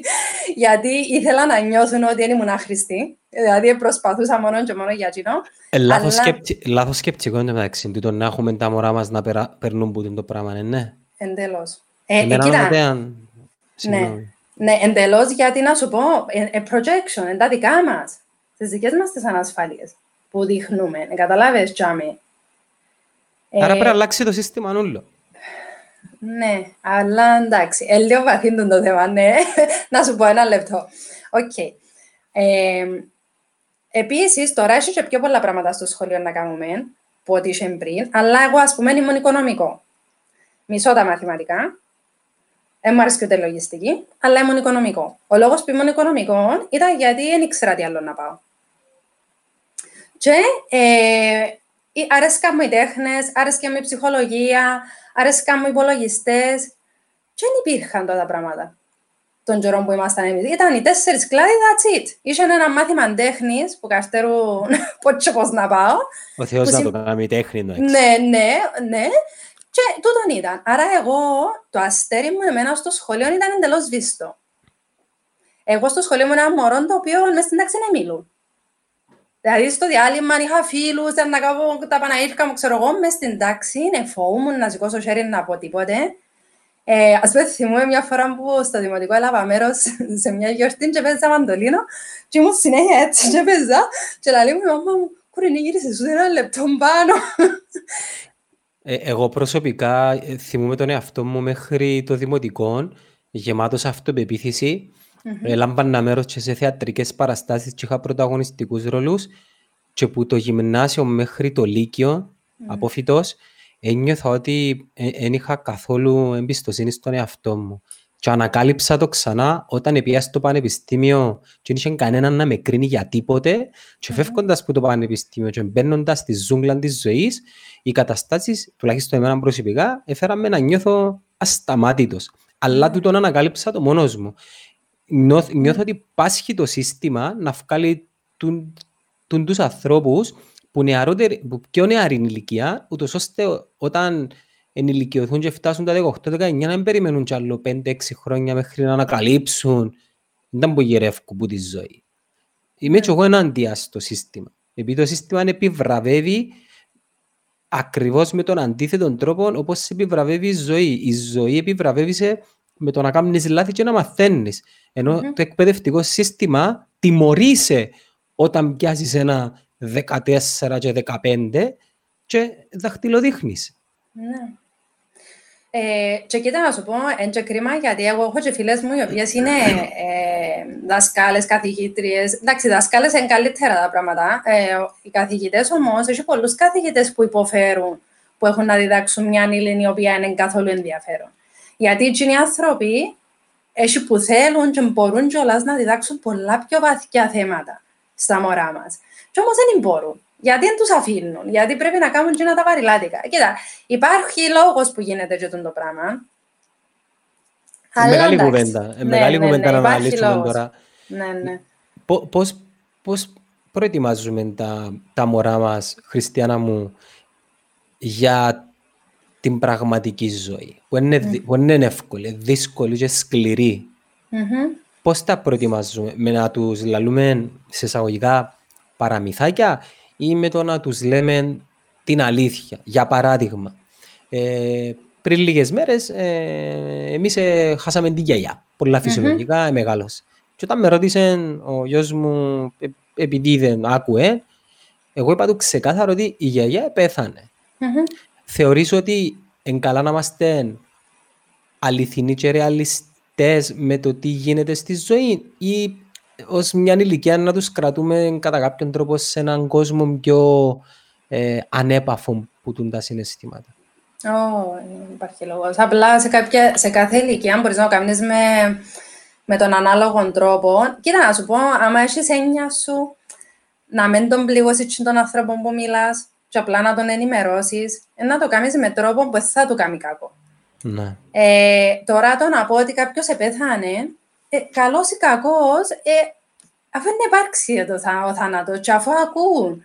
Δηλαδή, ας πούμε, και εμένα πολλές φορές, λέει μου η μεγάλη κυρίως που μου κάνει το στι ερωτήσεις που πέντε, λέει μου, ε, Μαμά, εσύ πότε να πεθάνεις; Ε, λέω της ρε αγάπη μου, δεν ξέρω, αλλά νομίζω ότι έχουμε πάρα πολύ καιρό ακόμα. Ε, να κάνουμε κάποια πράγματα και μετά. Ε, λογικό τα μωρά να σκέφτονται τη ζωή και το θάνατος σε τις νεαρές ηλικίες. Φυσικά, φυσικά. Ξέρεις, τσάμε που έρχονται σε επαφή, δηλαδή που να ακούσουν που κάποιον, ότι επέθανε ο τάδε και ξέρω εγώ, πρώτον και κύριο πολλά δύσκολο τους να κατανοήσουν ότι είναι οριστικό. Ότι τους δεν ήταν. Τελειώσε. Δεν θα ξαναδείς, δεν θα ξαναναστηθεί, δεν έχει τίποτε. Ε, εν το ίδιο οριστικό μετά να του πεις μεν φάεις την τρίτη σοκολάτα και να μην του τη δώκεις. ναι, ναι. ναι. Ε, καταλάβες, πρέπει να το βιώσεις και τον πόνο, πρέπει να βιώσει το... Έτσι, αν έχω μια ελπίδα ότι μπορεί να φάνε και τετάρτη. με, τη... ναι. με τη διατροφή, ποια είναι η άποψή σου; Η διατροφή. OK. Okay. Ε, εγώ προσωπικά, ναι, δεν είμαι αυστηρή, αυστηρή με τα πράγματα και ο λόγος που δεν είμαι είναι γιατί θέλω να δημιουργήσω το αντίθετο. Ε, εγώ προσωπικά προσπαθώ να τρέφομαι όσο πιο υγιεινά μπορώ. Εννοείται ότι να φάω και καμιά σοκολάτα, να φάω και κανένα γλυκό, δεν ξέρω εγώ. Αλλά γενικότερα στην καθημερινότητα μου τρέφομαι καλά. Ε, δηλαδή να φάμε και τις σαλάτες μας και τα όσπρια μας και ξέρω εγώ. Ε, εν τους, εν τους λέω τούτο είναι σωστό να το κάνεις. Βασικά πρέπει όλοι να φύγουμε από το νου μας ότι να τους πούμε τι είναι σωστό να κάνουν. Άπαξ και είπες το θα θέλω να κάνω. Δι, Διάφορες επιλογές. Ναι, και δείξε το κιόλας. Δηλαδή, ας πούμε, σαν να σου πω, εμένα αρέσκουν πάρα πολλές σαλάτες. Εντάξει, και καταφέρνω το κιόλας. Δηλαδή, δεν μπορώ να σου πω που τα φαγιά που καταφέρνω, κάνω ωραίες σαλάτες. και ας πούμε, έχει νύχτες που να τους πω, αγάπης μου, θέλετε να κάνω, να κάνω σαλάτα εγώ, θέλετε να σας κάνω κάτι άλλο, και μπορεί να προτιμήσω να φας σαλάτα. Με ομό, μπρόκολο. Γιατί δεν τι πιέζω; Δεν την πιέζω. Δηλαδή, σαν τρώω, όπως ας πούμε, ένα φορές που τρώει, και έρχονται και τρώω το πιάτο σου. Ε, Η κόρη μου. ναι, OK. Okay. Ε, εμένα, ας πούμε, όταν έρχονταν να φάνε από το πιάτο, με τούτα που βρίσκαν μέσα. Άρα, ε, ξεκινήσαν και εθκιαλέαν τα πράγματα που τους αρέσουν. Ή, ας πούμε, να πει μπρόκολο, ας πούμε. Ένα μωρό μπορεί να του πεις μπρόκολο, να πει, Εμείς, ας πούμε, λέμε, α Παναγία μου, μπρόκολο. Δηλα- Όπως να λέμε α Παναγία μου Twix. Ενώ Καταλάβες. Πως- Ενώ πως μάθουν, ενώ πως μάθουν τα μωρά ή φέρνουν το... ε, Ω, ενώ πως μας. Ναι, ναι, ναι. Εντάξει, μπορεί να έχουν προτιμήσεις, αλλά άμα τους, έ- να σου πω, όταν τους πιέζεις, φάε τρώει υγιεινά, σταμάτα να τρώεις τσες στους σοκολάτες, σταμάτα να τρώεις στα chips, σταμάτα και να τα φέρνεις σπίτι, εν τω μεταξύ. Ε, και αμέν να θέλουν να τα φάνε όλα. Όταν όμως, ας πούμε, με τους γονείς που δουλεύω μαζί τους, λέω τους, κάμετε έναν ερμαράκι που δικαιούνται να τα τρώνε όλα που είναι μέσα και βάρτε επιλογές οι οποίες δεν είναι τόσο χάγια. Ας πούμε, για παράδειγμα, εντάξει, να βάλεις και τίποτε, ξέρω εγώ, αλλά για παράδειγμα, ας πούμε, εμείς μες στο ερμαράκι να έχουμε morning coffee, έχουμε crackers, έχουμε ε, κάτι bars, Cornflakes. ε, cornflakes, που πάλι έτσι εκεί να, να μου πεις τώρα εντάξει έχουν μέσα, αλλά πάλι ρε παιδί μου είναι καλύτερα από το να τρώει κάθε μέρα σοκολάτα. Γιατί έχουν και, ξέρεις, ε, ε, πολλά, και άμα μάθουν στα γλύκια, μετά θέλουν το. Δηλαδή, αν το προσέξεις, αν εγώ ξεκινήσω κάθε μέρα τρώω η ώρα 4 γλυκί, μετά κάθε τεσ... η ώρα 4 κάθε μέρα θα θέλω γλυκί. Ε, Εν τρώω γλυκιά και γι' αυτό που νιώθω πιο Ναι. confident με το γλυκό, αλλά βλέπω ότι τα μωρά έχει, έχει φάσεις μες στην ημέρα που τους πιάνει μια λεμαριά και πραγματικά θέλουν να εξαφανίσουν όλες τις προμήθειες του σπιτιού. Μμμ, ναι. Ε, ναι, άμα νιώθουν ότι δεν πρέπει να το κάνουν, ενώ θέλουν πιο πολλά όμως. Δεν ξέρω ποια είναι η στάση σας, αλλά α- άμα νιώθουν ότι «ΟΚ, πιένε, πιάσε φάει ό,τι θέλεις». Για- Εντάξει, πιένε να μες στο σου- ερμαράκι. Να σου είμαι ειλικρινής, δεν έχουμε κάποια στάση. Είμαστε και εμείς μαθητές. Προ- ε, Θκιαβάζουμε, Ναι. βιβλ- θκιαβάζουμε βιβλία, ε, μιλούμε το αρκετά, ε, ψάχνουμε ανθρώπους σαν εσένα διαδικτυακά και ακούμε τις δωρεάς συμβουλές και προσπαθούμε, θεωρώ ότι δεν υπάρχει τέλειος γονιός, ούτε δεν υπάρξει ποτέ το, το τέλειο, επειδή δεν έχεις να κάνεις με τους ίδιους ανθρώπους. Έχει γονιούς που έχουν μωρά που λαλείς και εσύ, πώς πώς τα καταφέρνεις, ρε φίλε. Πώς και κάθε το μωρό σου πας στην καρέκλα. Πώς τα καταφέρνεις. Να σου πω, τέλειος, τέλειος γονιός για μένα υπάρχει, αλλά είναι δύσκολο. Ο τέλειος γονιός είναι εκείνος που μπορεί έτσι πολύ απόσταση να μεγαλώσει το μωρό του και δεν εννοώ ότι είναι σημαντική. Ενώ να το αφήνει να, να μπορεί να δείξει πιο πολλά να μπουένει παρά να μάθει το γονιός να το μεγαλώσει όπως πρέπει να είναι. Εντάξει, ερώτηση. Για είναι. μένα εκείνο είναι. Έχω ερώτηση τότε, να το πάρουμε έτσι λίγο πιο ψαγμένα. Μμμ. Εάν εμείς, μεγαλώ... εμείς μεγαλώνουμε με κάποιες ιδεολογικές, πολιτικές, αθλητικές και θρησκευτικές απόψεις. Ναι. Εγώ με τις άποψεις, όταν λέμε να αφήσουμε το μωρό να μεγαλώσει μόνον του, αφήνουμε το από το α μέχρι το μέγα. Όταν λέω από το α μέχρι το μέγα, εννοώ από το α μέχρι το μέγα. Δεν κάνουμε εκτόσεις σε Ναι. κανένα από τα τέσσερα. Μμμ. Ποια είναι η άποψή σου, επειδή είναι λεπτά θέματα τούτα. Το μωρό μου να με άλλη ομάδα, το μωρό μου να με μαθαίνει τα θρησκευτικά ιδιώδη που έμαθα εγώ, το μωρό μου να μην είναι πολιτικά ιδεολο- ιδεολογικά όπως εμένα. Ε, πώς, πώς, να κάνουμε έκπτωση ε, στο ένα section και στο άλλο section να το παίζουμε φιλελεύθεροι; Όχι. Όχι. Βασικά να σου πω, είναι, τούτο το πράγμα έρχεται μέσα από την ορίμανση του γονιού. Εντάξει, εάν ο γονιός είναι φανατικά πολιτικοποιημένος με την ομάδα, Σε, το σε ένα, το όλους τους άλλο, τομείς. Ναι. που- μ, εντάξει, αν, ε- αν είναι τόσο πορωμένος τέλος πάντων με κάποια πράγματα, ακόμα και με τη διατροφή. Εμένα έτυχε μου πάρα πολλές φορές να δω γονείς οι οποίοι είναι, τρέφονται πάρα πολλά καλά. Και τα μωρά τους να, να μου λένε δεν αντέχω άλλο. Γιατί πάω έξω με τους φίλους μου και δεν ξέρω τι να φάω. Που είναι δικαιωμέ το ένα, είναι δικαιωμέ το άλλο. Ε, και σε κάποια φάση δεν μου να γίνει, που να έρθει στην εφηβεία και Να να δω και με πρέπει τα να... μούτρα. Να δω και με τα μούτρα. Ναι, ή να μείνει έξω α, από το σύνολο. Εν και τούτο είναι ένα πράγμα που πρέπει να έχουμε υπόψη. Δηλαδή, Τώρα- ας πούμε, Sorry, συνέχισε, συνέχισε. ναι, δηλαδή ας πούμε τώρα εγώ ναι με θέλω να μάθω το μωρό ματρογίνα, αλλά άμα είναι να του κάνω σε τόσο βαθμό το brainwash που είναι να πιένει ας πούμε KFC και pizza hut και να τρώνε οι άλλοι και να κάθεται και αμέσως σωρί, κατάλαβα μου θα σου πω, σίγουρα Ναι, είναι ναι. καλά, αλλά πρέπει να υπάρξει και στο σύνολο, να μου να κάνουμε. να, δώσω, να στείλω τα χαιρετίσματα μου στον, στο φίλο, ήταν καθηγητής μου στο σχολείο φυσικής, τον Κώστα τον Χριστοφόρου, αλλά τώρα επειδή Άρα. έφτασα, έφτασαμε και εμείς σε μια ηλικία, έχω, έχω ένα γιον, ο ένας είναι με μια ομάδα και ο άλλος με την άλλη. εγώ, εγώ, προσ- εγώ προσωπικά, Χριστιανά μου, μεγάλωσα φανατικά υπέρ ε, της ομόνιας. Και όταν, ήμουν, όταν ήμουν μικρότερος, ονειρευόμουν να κάνω γιο και να γίνω μαζί μου με την ομόνια. Μεγαλώνοντας, είμαι στη φάση τώρα που δεν με απασχολεί καθόλου με ποια ομάδα είναι. Μπορεί mm-hmm. να διαλέξει να είναι με όποια ομάδα θέλει και νιώθω ότι σε αυτό το κομμάτι ε, εκέρδισα. Δεν το βλέπω mm-hmm. όμως με άλλους γόνιους. Ναι, δηλαδή, ναι, εντάξει, που την άλλη όμως δεν είναι τόσο σημαντικό. Είχες πει προηγουμένως να, να αφήνουμε τα μωρά να, κάνουν, να, να έρθουν σε επαφή με πράγματα τα οποία ρεαλιστικά. Η, τε, η τεχνολογία είναι πάρα πολύ ρεαλιστική. Εν το μέλλον και τα μωρά μας είναι να μεγαλώσουν, και έχω ισχυρή άποψη για το, σε έναν κόσμο full τεχνολογικό. Γιατί τους βάζουμε όρια όταν έχει να κάνει με τη χρήση κινητού και τάμπλετ στη ηλικία των 7 και 8, αφού να μεγαλώσουν σε έναν κόσμο που 24-24 ώρα θα είναι ενωμένοι με τεχνολογία. Εμείς γιατί τους βάζουμε όρια.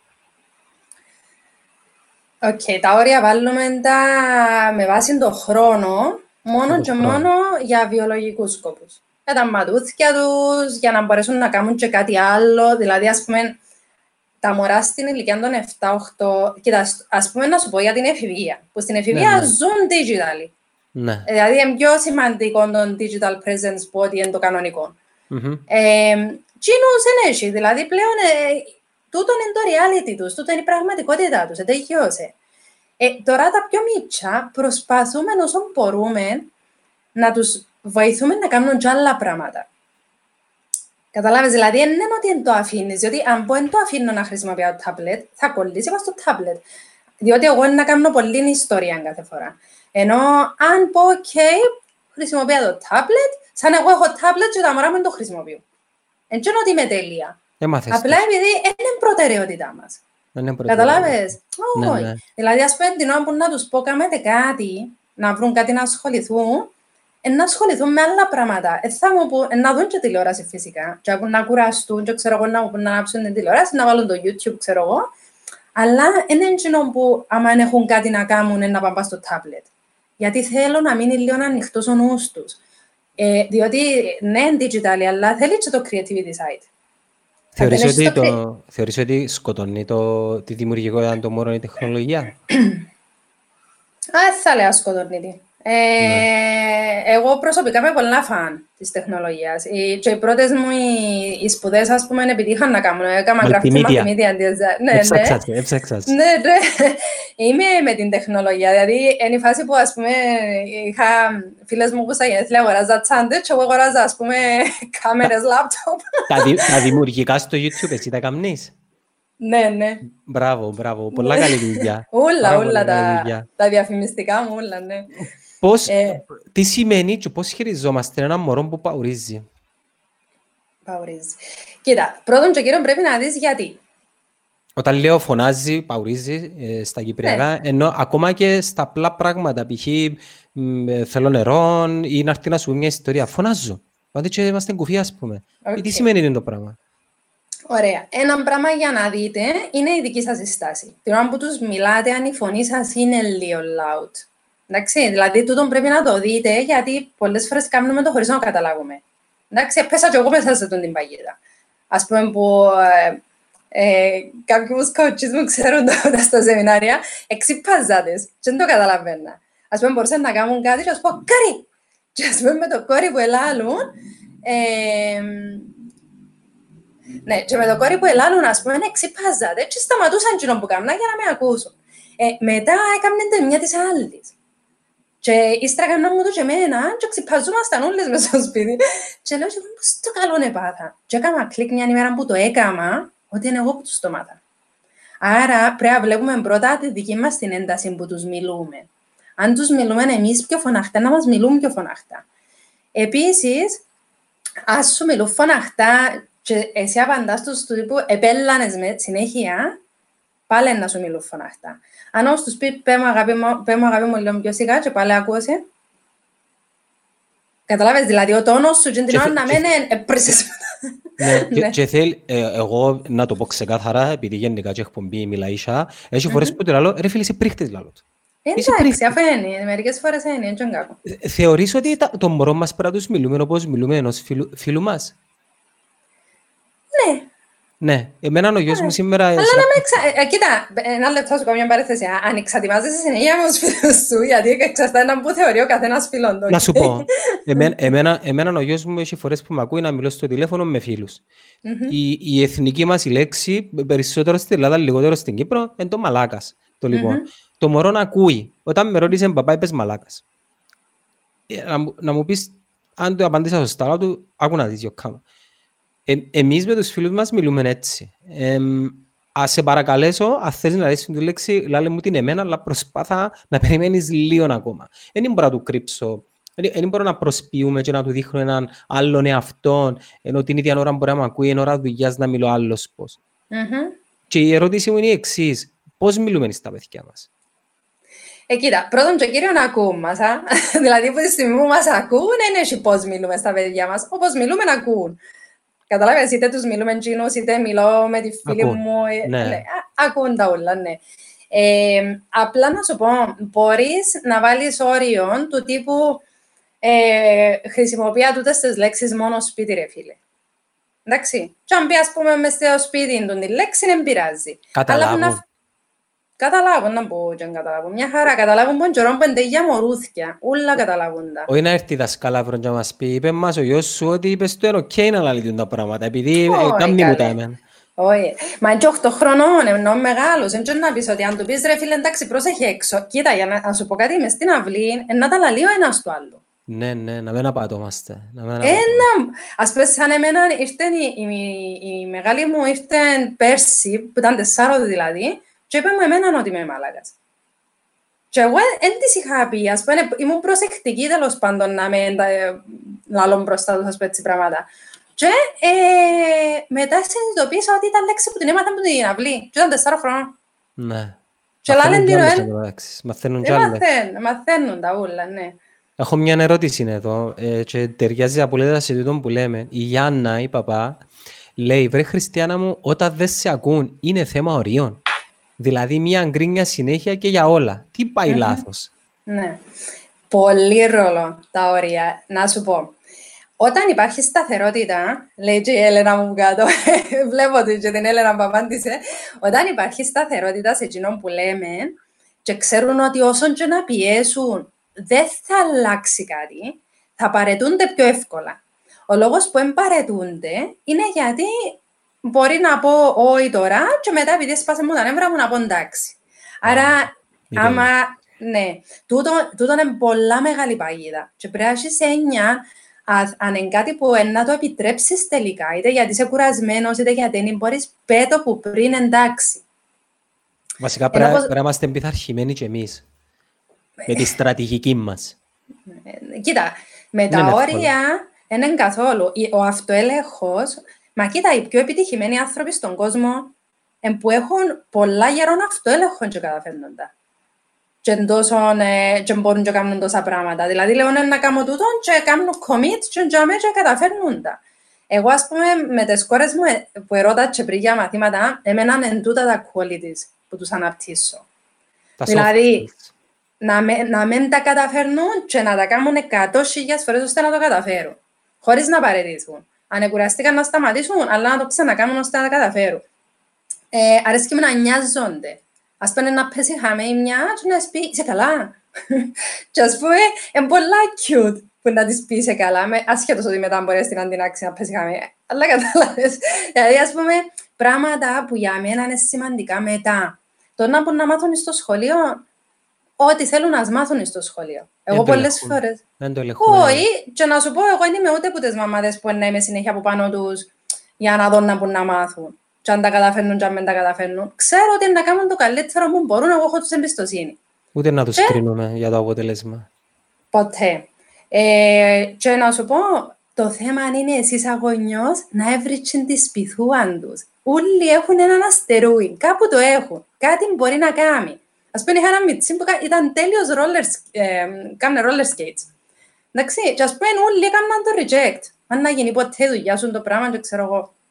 Και λέω του ρε φίλε, για να υπάρχει λαλό του μάρκα roller skates, για να υπάρχουν δασκάλοι roller skates, σημαίνει μπορείς να κάνεις ό,τι θέλεις που να μεγαλώσεις. Ναι. Ποιος σου είπε ότι δεν μπορείς να κάνεις ένα που θέλεις; Καταλάβες, δηλαδή γιατί πρέπει να είναι η τράπεζα, το λογιστήριο, το δικηγόρο, το... γιατί πρέπει να είναι τα στάνταρ για να είναι επιτυχημένο; Επειδή νομίζω ζούμε και σε μια αρκετά συντηρητική χώρα που βάλει πάρα πολλά καλούπια και θεωρεί ότι ένα μωρό δεν μπορεί να κάνει καριέρα όπως κάνουμε στο εξωτερικό ένας ο οποίος κάνει graffiti, ένας ο οποίος κάνει rollerblade, ένας gamer, ένας podcaster. Δηλαδή, τα πράγματα δεν τα έχουμε στην Κύπρο. Ναι. Και στην Κύπρο πρέπει να έχουμε καλούς βαθμούς για να πάεις να γίνεις λογιστής, δικηγόρος ή οτιδήποτε άλλο που είναι στερεότυπο. Νομίζω έτσι μάθαμε. Ναι. Ε, ρωτάω ο φίλος ο Κώστας, τούν το πράγμα με τα μωρά που καταλαβαίνουν μόνο τις ξύτιμασιές. Τέλος το εξήγητο. Έτσι καταλάβουν τα ούλα. Δεν είναι μόνο τις ξατιμάτσες. Καταλάβουν, πο- να, σα- να σου πω κάτι, όταν προσέξεις, αν πιάσεις το μωρό που τον καιρό που γεννιέται και παρακολουθάς, δεν θα πιστεύετε που πόσο μικρά καταλαβαίνουν τα ούλα. Πρώτον και κύριον να σας πω κάτι, το οποίο εμείς χάνουμε το μεγαλώνοντας. Τα μωρά μας είναι, δεν μπορώ να σου πω, έχουν ραντάρ τέλειο συναισθηματικά, δηλαδή μπορεί να μην πεις τίποτε και αμέσως να το πιάσουν, πιάνουν την ενέργεια μας έτσι. Και επίσης διαβάζουν πάρα πολλά καλά τον body language. Πράγματα που μεγαλώνοντας εμείς ξημαθαίνουμε τα. Ένα αρχαίγωνα ένστιχτα πιθανόν ίσως. Ναι, και- Επικοινωνίας.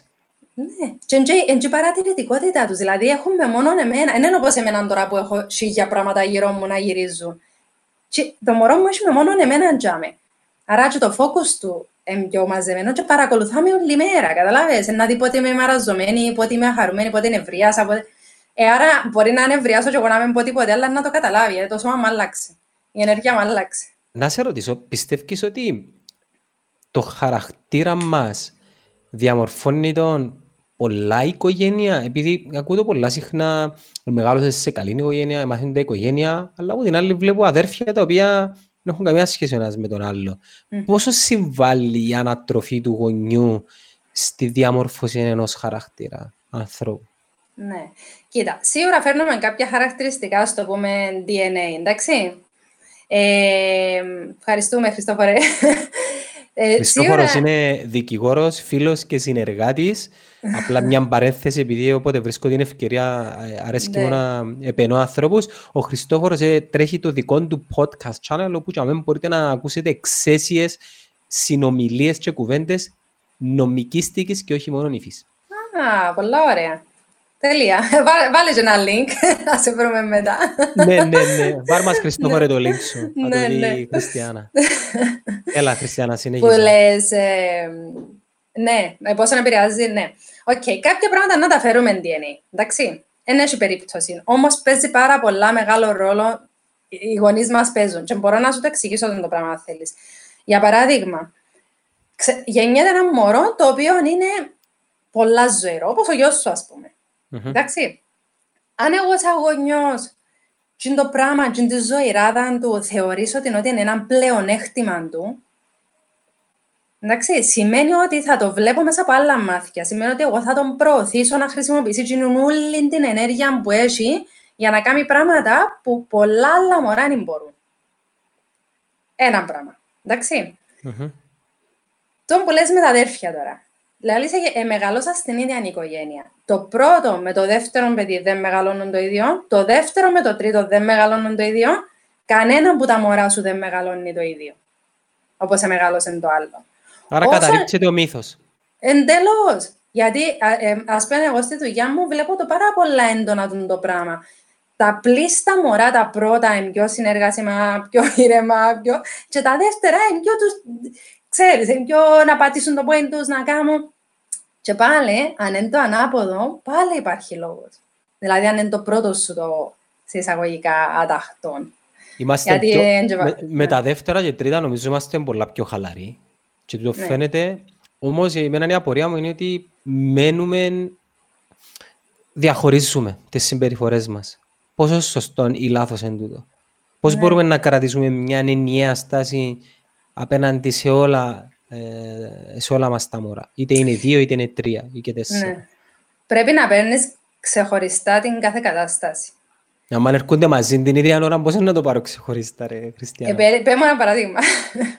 Ένα παράδειγμα, OK. Okay. Ε, και να μας οδηγήσεις στην επόμενη ερώτηση που έχουμε καθημερινά ε, τους παιδικούς έντονους καυγάδες, τις φωνές και τα κλάματα.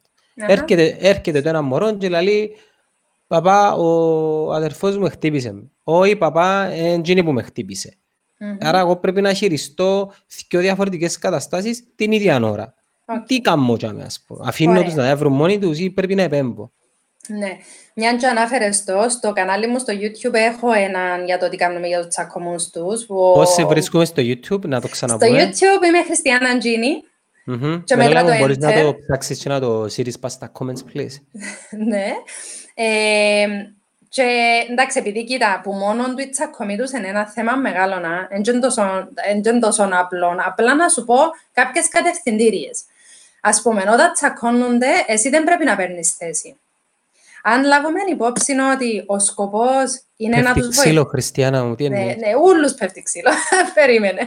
δηλαδή, αν πεις ότι ο σκοπός σου, σαν γονιός, είναι να τους βοηθήσεις να τα βάλουν σε λέξεις, και να που θέλουν να πούν, να θέλει προσπάθεια να, και επιμονή, και επαναλήψη, όμως γίνεται. Ε, βασικά πρέπει να τους λέει πε τι θέλεις στην αδερφή σου χωρίς να τη χτυπάς. Το μόνο πράγμα που μπορείς να κάνεις στο διαιτητή είναι να τους πεις, αφού δεν μπορείτε μαζί αυτή τη στιγμή, θα χωριστείτε, και μπορείς να τους χωρίσει κιόλας σωματικά, να πάει ο ένας στο ένα δωμάτιο, ο άλλος άλλο, όταν θα μπορείτε να μιλήσετε, να ξανάρθετε κοντά. Και δεν θα πεις εσύ ποιος φταίει. Ναι. Διότι πιάνει πάντα ο ένας το ρόλο του θύματος, ο κλαμούρης, και ο άλλος το ρόλο του θήτη. Εντάξει, και δεν ευκαινείς που μέσα, γελάς. Ε, ε, ταυτιζόμαστε. Ε, ακούει το ή βλέπει το και η γυναίκα μου τώρα και ξέρει πολλά καλά ποιος εκμεταλλεύεται ποιον. Το θέμα είναι ότι εμείς αντιλαμβανόμαστε το, αλλά παρασυρώμαστε που τη ναι. σχέση την οποία χτίσαμε με το κάθε μωρό. Πόσο μάλλον έχει να κάνει με έναν κοριτσάκι ή έναν αγοράκι. Ναι. Αντιλαμβάνεσαι. Όμως, να σου πω, αν σκεφτείς ότι το κοριτσάκι σε κάποια φάση είναι απέναντι της, μπορεί να έχει οποιοδήποτε. Ένα συμμαθητή της, μια συμμαθήτρια, ένα boyfriend, ένα δάσκαλο που να τη συμπεριφερθεί άσχημα, θέλεις την να έχει τα skills, όποιος και να είναι απέναντι της, να μπορέσει να τα επεξέλθει. Ναι. Και δεν θέλεις να κλωτσάει για να το κάνει. Καταλάβει ότι τα skills που τώρα θεωρούμε πολλές φορές τα μωρά μας σαν να, να μείνουν μωρά για πάντα. Αλλά είναι έτσι. Να σε διακόψω για να ε, σε ρωτήσω κάτι το οποίο ρωτάω ο Δημήτρης ο Κλεάθους, βλέπεις το από ό,τι βλέπω. Ναι. Καλησπέρα, το πόσο ζωηρό είναι ένα μωρό έχει να κάνει με DNA κληρονομικότητα ναι. ή, με το, ε, ή μέσα από το περιβάλλον ναι. που μεγαλώνει. Ε, εν τω που λέμε πριν, ότι μπορεί να είναι πιο ζωηρό όντως. Μπορεί ένα μωρό να. Γιατί βλέπετε ότι έχει κάποια μωρά που έχουν κλείσει σε ένα πράγμα, αλλά σε άλλη μέρο η λογική μπορεί να όντως να είναι πιο ζωηρό. Αν όμως εγώ τούτο το πράγμα θεωρήσω το ότι ε, μειονέκτημα του, θα είναι μια ζωή, είναι ένα πρόβλημα τούτο.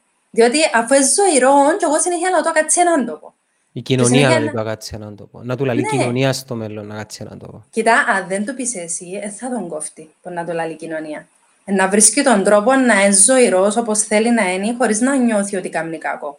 Αν όμως και εμείς που είμαστε οι γονείς, λάλουμε το, το πράγμα, ε, αλλάζει πολλά κατάσταση για μένα. Ωραία. Έρχεται τώρα η ερώτηση μπόνους.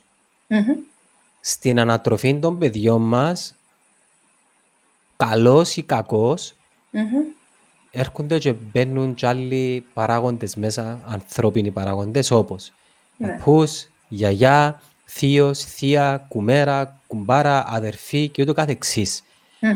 Πώς χειριζόμαστε τις δικές τους απόψεις και επιρροές πάνω στα παιδιά μας την ώρα που έρχονται σε κάποιες περιπτώσεις και είναι εντελώς αντίθετες με τις δικές μας. Πώς ναι. το χειριζόμαστε αυτό. OK, okay, πολλά καλή ερώτηση, γιατί τούτο έχει πολλά να κάνει με την αυτοεικόνα του γονιού. Δηλαδή, αν ας πούμε εσύ σαν γονιός, ξέρεις ότι κάνεις ό,τι καλύτερο μπορείς ρε παιδί μου.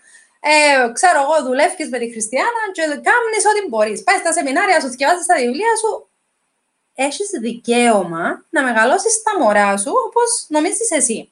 Mm-hmm. Και ας πούμε, καμιά φορά μου λαλούν αν όλοι οι γονείς έκαναν τα πράγματα, λέω τους δεν είναι για όλους τους γονείς όλα τα πράγματα. Εντάξει, όπως δεν είναι για όλους τους ανθρώπους τα ίδια πράγματα. Έχει που μπορούν καλύτερα, που δεν μπορούν και ούτω καθεξής. Εσύ την ώρα πες ένα ταυτό το μωρό σου μπροστά τους.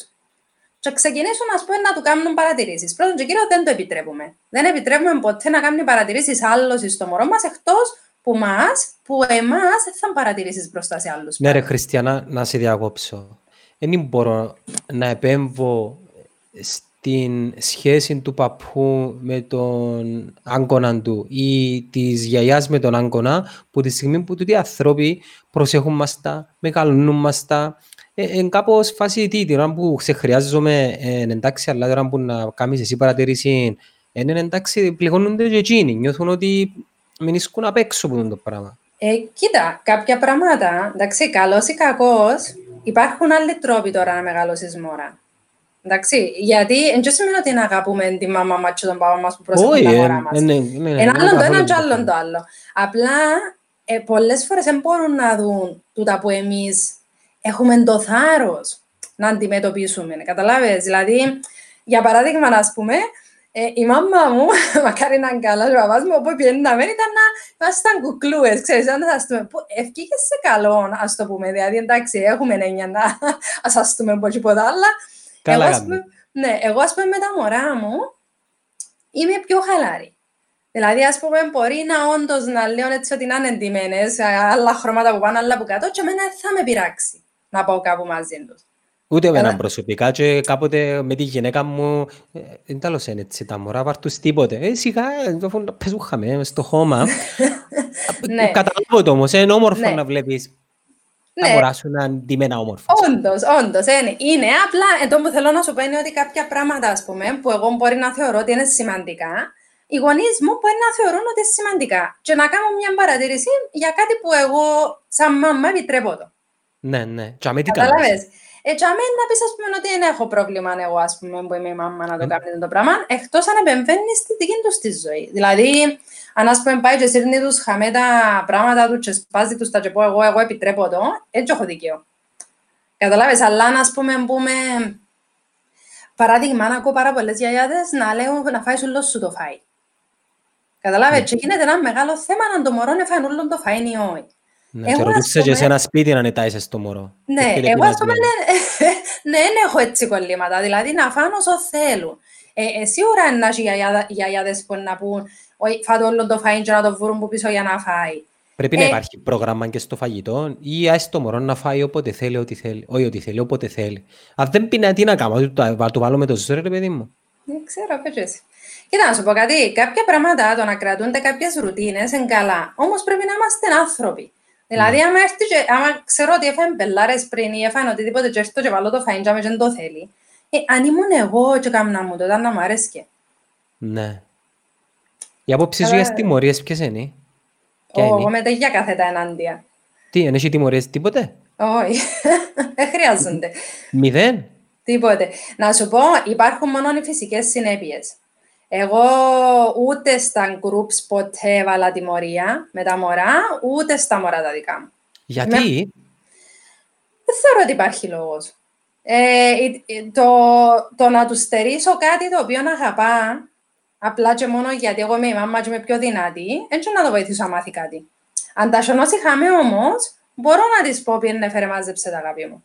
Ναι, είναι φυσική. Εντάξει, OK. Okay. Αν χτυπήσει τώρα το αδερφάκι το άλλο, ναι. κάτι που γίνεται επανειλημμένα σε ναι. Αν βάλεις τιμωρία, να το χτυπήσει παραπάνω φορές συνέχεια. Αν όμως προσπαθήσεις να του εξηγήσεις ότι ξέρεις, καταλαβαίνω ότι μερικές φορές νευριάζει ο αδερφός σου. Και μαζί σου πα το πράγμα. Απλά ρε φίλε, δικαιούσε να χτυπάς. Εμείς έχουμε έναν κανόνα ότι δεν δικαιούμαστε να χτυπούμε. Τέλος. Τι να τον κανόνα να έφκαλε η γλώσσα μαλλιά. Ακόμα Εγώ χρησιμοποιώ το εσένα, αρέσει και θα σε χτυπούν. Έτσι καταλάβω. Άρα εσύ γιατί χτυπάς τον άλλο. Ε, γιατί δεν καταλάβω. Δεν καταλάβω. Και τι με νοιάζει με. Και τι με ναι, νοιάζει ναι. Ναι, ναι. Δεν καταλαβαίνω να σου πω γιατί. Γιατί είναι την ώρα θυμωμένος. Το μόνο πράγμα που θέλει είναι να αναγνωριστεί ο θυμός του. Όχι να συμφωνήσεις. Απλά να αναγνωριστεί. Πώς αναγνωρίζεις το θυμό όταν έχεις να κάνεις με δύο ταυτόχρονα θέματα; Αν αναγνωρίζεις το θυμό του ενός, σαν να καταρρύπτεις το, θυμό του, το δικαίωμα oh. του θυμού του άλλου. Δικαιώνται και σκιο να θυμωμένοι. Α πούμε, για παράδειγμα, να του πω, ε, αγάπη μου, ε, δικαιούσε να εθίμωσες γιατί η αδερφή σου έπιασε σου το πράγμα, προσπάθα να της πεις με λόγια τι θέλεις. Ή προσπαθείτε να βρείτε μια λύση. Α πούμε, εμείς έχουμε που μπορούν να ανταλλάξουν. Καταλάβες, δηλαδή ας πρέπει να του πιάει ένα παιχνίδι, πρώτον και κύριον έχουμε έναν κανόνα, ο οποίος είναι όποιος το πιάσει πρώτος, κρατά το μέχρι να τελειώσει. Και τόσο Ναι. κανόνας είναι παντού. Γιαγιάδες, θείες και κάνει πολλά καλό, γιατί Ξαναπέτω Όλα το τα- τέλος του είπες. Ποιος το όποιος πιάει το πρώτος; πιάσει πρώτος, κρατά το μέχρι να τελειώσει. Αν είναι ένα μόνο, δεν μου γίνεται. Τι είναι, τι, το μωρό, αν είναι ένα Ε, μωρό, Όποιος το πιάσει πρώτος, τι; το παιχνίδι. Το παιχνίδι. Οκ. Ας πούμε, όποιος πιάσει πρώτος το αυτοκίνητο είναι ο κρατός θα τελειώσει. Όποιος πιάσει πρώτος το πουλουκού είναι ο κρατός θα τελειώσει. Επειδή η προσοχή τους σε μικρού χρονικού διαστήματος τα μωρά αφήνουν τα. Και ειδικά άμα ξέρουν ότι άμα το πιάω πρώτος να το κρατώ στα τελειώσει. Ε, θα χώνεται, απαναγιά μου τώρα, αν καπνίσει της μάμας μου ότι πρέπει να το πιάει η αρφή μου, να μου το πιάνει. Ναι. Ενώ αν ξέρει ότι πια το, θα το κρατώ που θέλω, να ξαπολύσει πιο πολύ ώρα. Μία ερώτηση. Πόσο φυσικό είναι να βλέπουν τα μωρά τους γονιούς να έχουν διαφωνίες; Εγώ με τη γυναίκα μου ε, νομίζω εκ φύσεως θεωρούμε ότι είναι οκ να μας βλέπουν να έχουμε διαφωνίες, είναι οκ να μας βλέπουν να τσακωνόμαστε. Αυτό είναι το normal του το πράγμα. Για να τους κρύφω κάτι το οποίο είναι ψεύτικο. Ποια είναι η άποψη σου για το Εξαρτάται να που εννοείς, τσακώνονται. ε, κοίτα, μπορώ να έχω μια διαφωνία με τη γυναίκα μου για οτιδήποτε, ας πούμε. Και είναι κάπως έντονη, ρε παιδί μου, δεν είμαστε όλη μέρα μες στα φύγια, Ε, ναι, εννοείται. χάριες να κάνει. Τούν το πράγμα πρέπει να το αποκρύπτουμε που, τε- που τα μωρά μας ή να τους αφήνουμε να καταλάβουν ότι είναι, είναι, είναι κάτι φυσιολογικό. Κοίτα, είναι πολλά σημαντικό οι ενήλικες να έχουν υγιείς τρόπους να λύουν τις διαφωνίες τους. Δηλαδή, έχοντας υγιείς τρόπους, τούτο που λαλούμε να μιλήσεις, να, να συμφωνήσεις ή τουλάχιστον να αποτραβηχτείς για άλλη ώρα να φέρεις το νου σου και ύστερα να ξαναμιλήσεις. Καταλάβει. Δηλαδή, ας Ναι. πούμε, που κάνουμε στο σεμινάριο για το θυμό, λέμε, λέμε το, το πράγμα. Δεν γίνεται την ώρα που είσαι θυμωμένος να προσπαθείς να επιλύσεις ένα θέμα. Δεν δουλεύει. Αφού το σώμα σου είναι γεμάτο ορμόνε, πώ σε βοηθούν να, ούτε να μιλήσεις καθαρά, ούτε να σκεφτείς. Αναπνοές, αναπνοές. Φεύγει. Πρώτον και κύριο, πρέπει να αφήσεις. Πού να πάμε, Να- να μας μηνίσκουμε σε ένα διαμέρισμα, πού να πάμε. ρε. Ναι, να πήγαινε στην τουαλέτα, σένι. Πέντε λεπτά. Αγάπη, Κοίτα. που τα τώρα τσαπάει, α, ό,τι γεννήσκεται πρέπει να είναι στην τουαλέτα. Μπορεί να πιένει και εσύ εντάξει, ξέρεις, δεν ήταν για πάει αγάπη. Εντάξει, να σου πω κάτι. Εγώ τον καιρό που έτυχαινε να είμαι μόνη μου με τα μωρά, είχε φορές που εκρατούσε με που το πόη και απλά γύριζα από την άλλη και όντως έκανα αναπνοές. Γιατί δεν μπορούσα, αφού που ήταν πήγαινε να Κάμνεις πάω στο πόη. αναπνοές. Κάμνεις αναπνοές. Ναι, Έμαθες. κάνω αναπνοές, ναι. Εμένα, εμένα κάνει πολλά ο παπάς μου, πάρα Ναι. πολλά, επειδή είναι και Ασιάτης Μμμ. και μ, κατά κάποιον τρόπο ε, επικοινωνείται πάρα πολλά τουλάχιστον με τον μεγάλο που έχουν και εγκολλητή. Είναι ένα πράγμα που νιώθω περήφανος. Είναι οι, Μπράβο. καλύ, οι καλύτεροι φίλοι και κάποτε ζηλεύω τον παπά μου επειδή βγάλει ε, την αγνότητα και την δημιουργικότητα ε, του γιού μου, κάτι το οποίο εγώ δεν μπορώ να κάνω, αλλά δεν έχω τύψεις με τον εαυτό μου. Εγκρίνω τον Μμμ. εαυτό μου. Ο ρόλος Μμμ. του παππού είναι εκείνος και ο ρόλος ο δικός μου είναι τούτος. Εγώ Μμμ. δουλεύω ως αργά, έρχομαι σπίτι, έχω δύο ώρες maximum μαζί του, δεν έχω τύψεις. Και αν μου επιτρέπεις να κάνω λίγο το δικό σου το, παι- το, δικό σου το, ε, το παιχνίδι, δεν πρέπει να νιώθουμε τύψεις για τις ώρες που δεν έχουμε με τα μωρά, επειδή προφανώς εκείνο που κάνουμε, κάνουμε το για ένα σκοπό.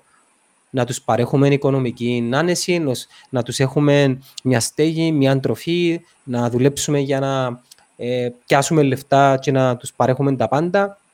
Και είναι κάτι το οποίο ε, νιώθω νικητής, δεν έχω τύψεις. Κοινό που θέλω είναι όταν ε, 18-20 χρονών να είμαστε κολλητοί. Για εκείνο θέλω να δουλέψω. Ξέρω ότι ακούγεται εγωιστικό, αλλά θέλω να έχουμε καλή σχέση. Είναι Και που να τα είναι- τώρα, που τα και τώρα να- που πρέπει. Ναι, ναι, ναι. Υπάρχουν βιβλία τα Ναι. οποία θεωρείς ότι είναι καλά έτσι να προτείνεις του κόσμου να ε, διαβάσει για να ε, βελτιώσει και λίγο τις γονικές του ε, ικανότητες; Ναι. Έγραψες εσύ κανένα βιβλίο, γράφεις; Είμαι στη διαδικασία. Ε, οκ. Μόλις το γράψεις, ε, ε, υπόσχομαι σου ότι να σε φιλοξενήσω δαμέ για να το παρουσιάσεις. Ευχαριστώ, ευχαριστώ. Ε, κοίτα, σύντομα πάντως ένα, εννά βγάλω το πρώτο μου το e-course που είναι ένα mini course. Και να Promote το- it. ναι, Πε ε, πέ μας περισσότερα, πέ μας είναι περισσότερα. όρια χωρίς τιμωρίες και στην Μμμ. ουσία, ε, διότι είναι ένα από τα πιο σημαντικά θέματα και βασικά εμένα ο τίτλος του θέλω να είναι κάτι, ας πούμε, όπως όρια για ηγέτες, ας πούμε, κάτι έτσι. Γιατί για να οριοθετήσεις κάποιον ο οποίος να πετύχει μετά, πρέπει να κάνεις λίγη δουλειά σαν γονιός. Δεν είναι Ωραία. απλά... Α- ναι. Ανοίξες ένα... ε, πόσο χρόνο έχουμε μαζί, Έχουμε ένα ακόμα λίγο. Ok. Okay.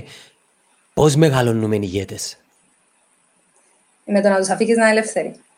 Τούτο είναι το πρώτο. Μετά; Scary. Με το να τους μάθεις τούτο το πράγμα με την αυτοκυριαρχία, δηλαδή με το ότι αν δεν τα καταφέρεις, να ξαναπροσπαθήσεις. Ναι. Και, και τούτο το πράγμα μαθαίνουν το πολλά μέσα από εμάς. Δηλαδή, no, αν ας πούμε... no pain, no gain φασί. Δεν ξέρω αν και ένα pain, αλλά ας το πούμε... Ε, κατάλαβες. No κατάλαβες. try. Ναι, ναι, γιατί δεν θέλουμε να τους μεταφέρουμε ότι είναι τόσο δύσκολη η ζωή. Δεν είναι αναγκή η ζωή να είναι τόσο δύσκολη, εν γέννη. Εν το φέρνει που μέσα του ένα μωρό το οποίο, το οποίο ε, μπορεί να το ανακαλύψει σε αργότερη ηλικία. Εν το φέρνει μέσα του. Να είναι ηγέτης. Ναι. Ε, ναι, αλλά άμα ένα μωρό ήρθε για να είναι ηγέτης. Εντάξει, και συνέχεια θυμώνουν του γιατί είναι άταχτος, αισιοπά, συνέχεια αντιμιλά. Τούτα όλα που χρειάζεται να έχει ένας ο οποίος να... Καταλάβες, δεν τον αφήνω να τα αναπτύξει με υγιές τρόπο και συνέχεια κόφκουν τούτο. Ε, ε, να χάσει πολύ χρόνο. Γιατί ώστε να γίνει, ας πούμε, στην ηλικία μου να μπορεί να το αναπτύξει από μόνος του, ε, να έχει χάσει χρόνο. Ενώ όπως έλεγες εσύ με σπουδές σου, ας πούμε. Είμαι εμένα, που και εγώ που πια να σπουδάσω, πια να συνέχεια distinction και ούτε εγώ δεν το πιστεύω, ας πούμε. Ναι, Καταλάβες, γιατί... ε, εκπλάγηκα και εγώ με τον εαυτό μου Ναι. στο πανεπιστήμιο. Ε, ε, Ελάλλον του εαυτού μου, ρε, τελικά ε, κόφκει ο νους μου, δεν είμαι παλαβός, όπως με, Ναι. σε, σε εισαγωγικά έμνε- έκαμνε με να νιώθω η, η κοινωνία. Ναι. Έτσι που τζάμε, έτσι ήταν πλέον ε, Ναι. highway. ε, Έτσι. na- nothing can stop us, που λέει η κουβέντα.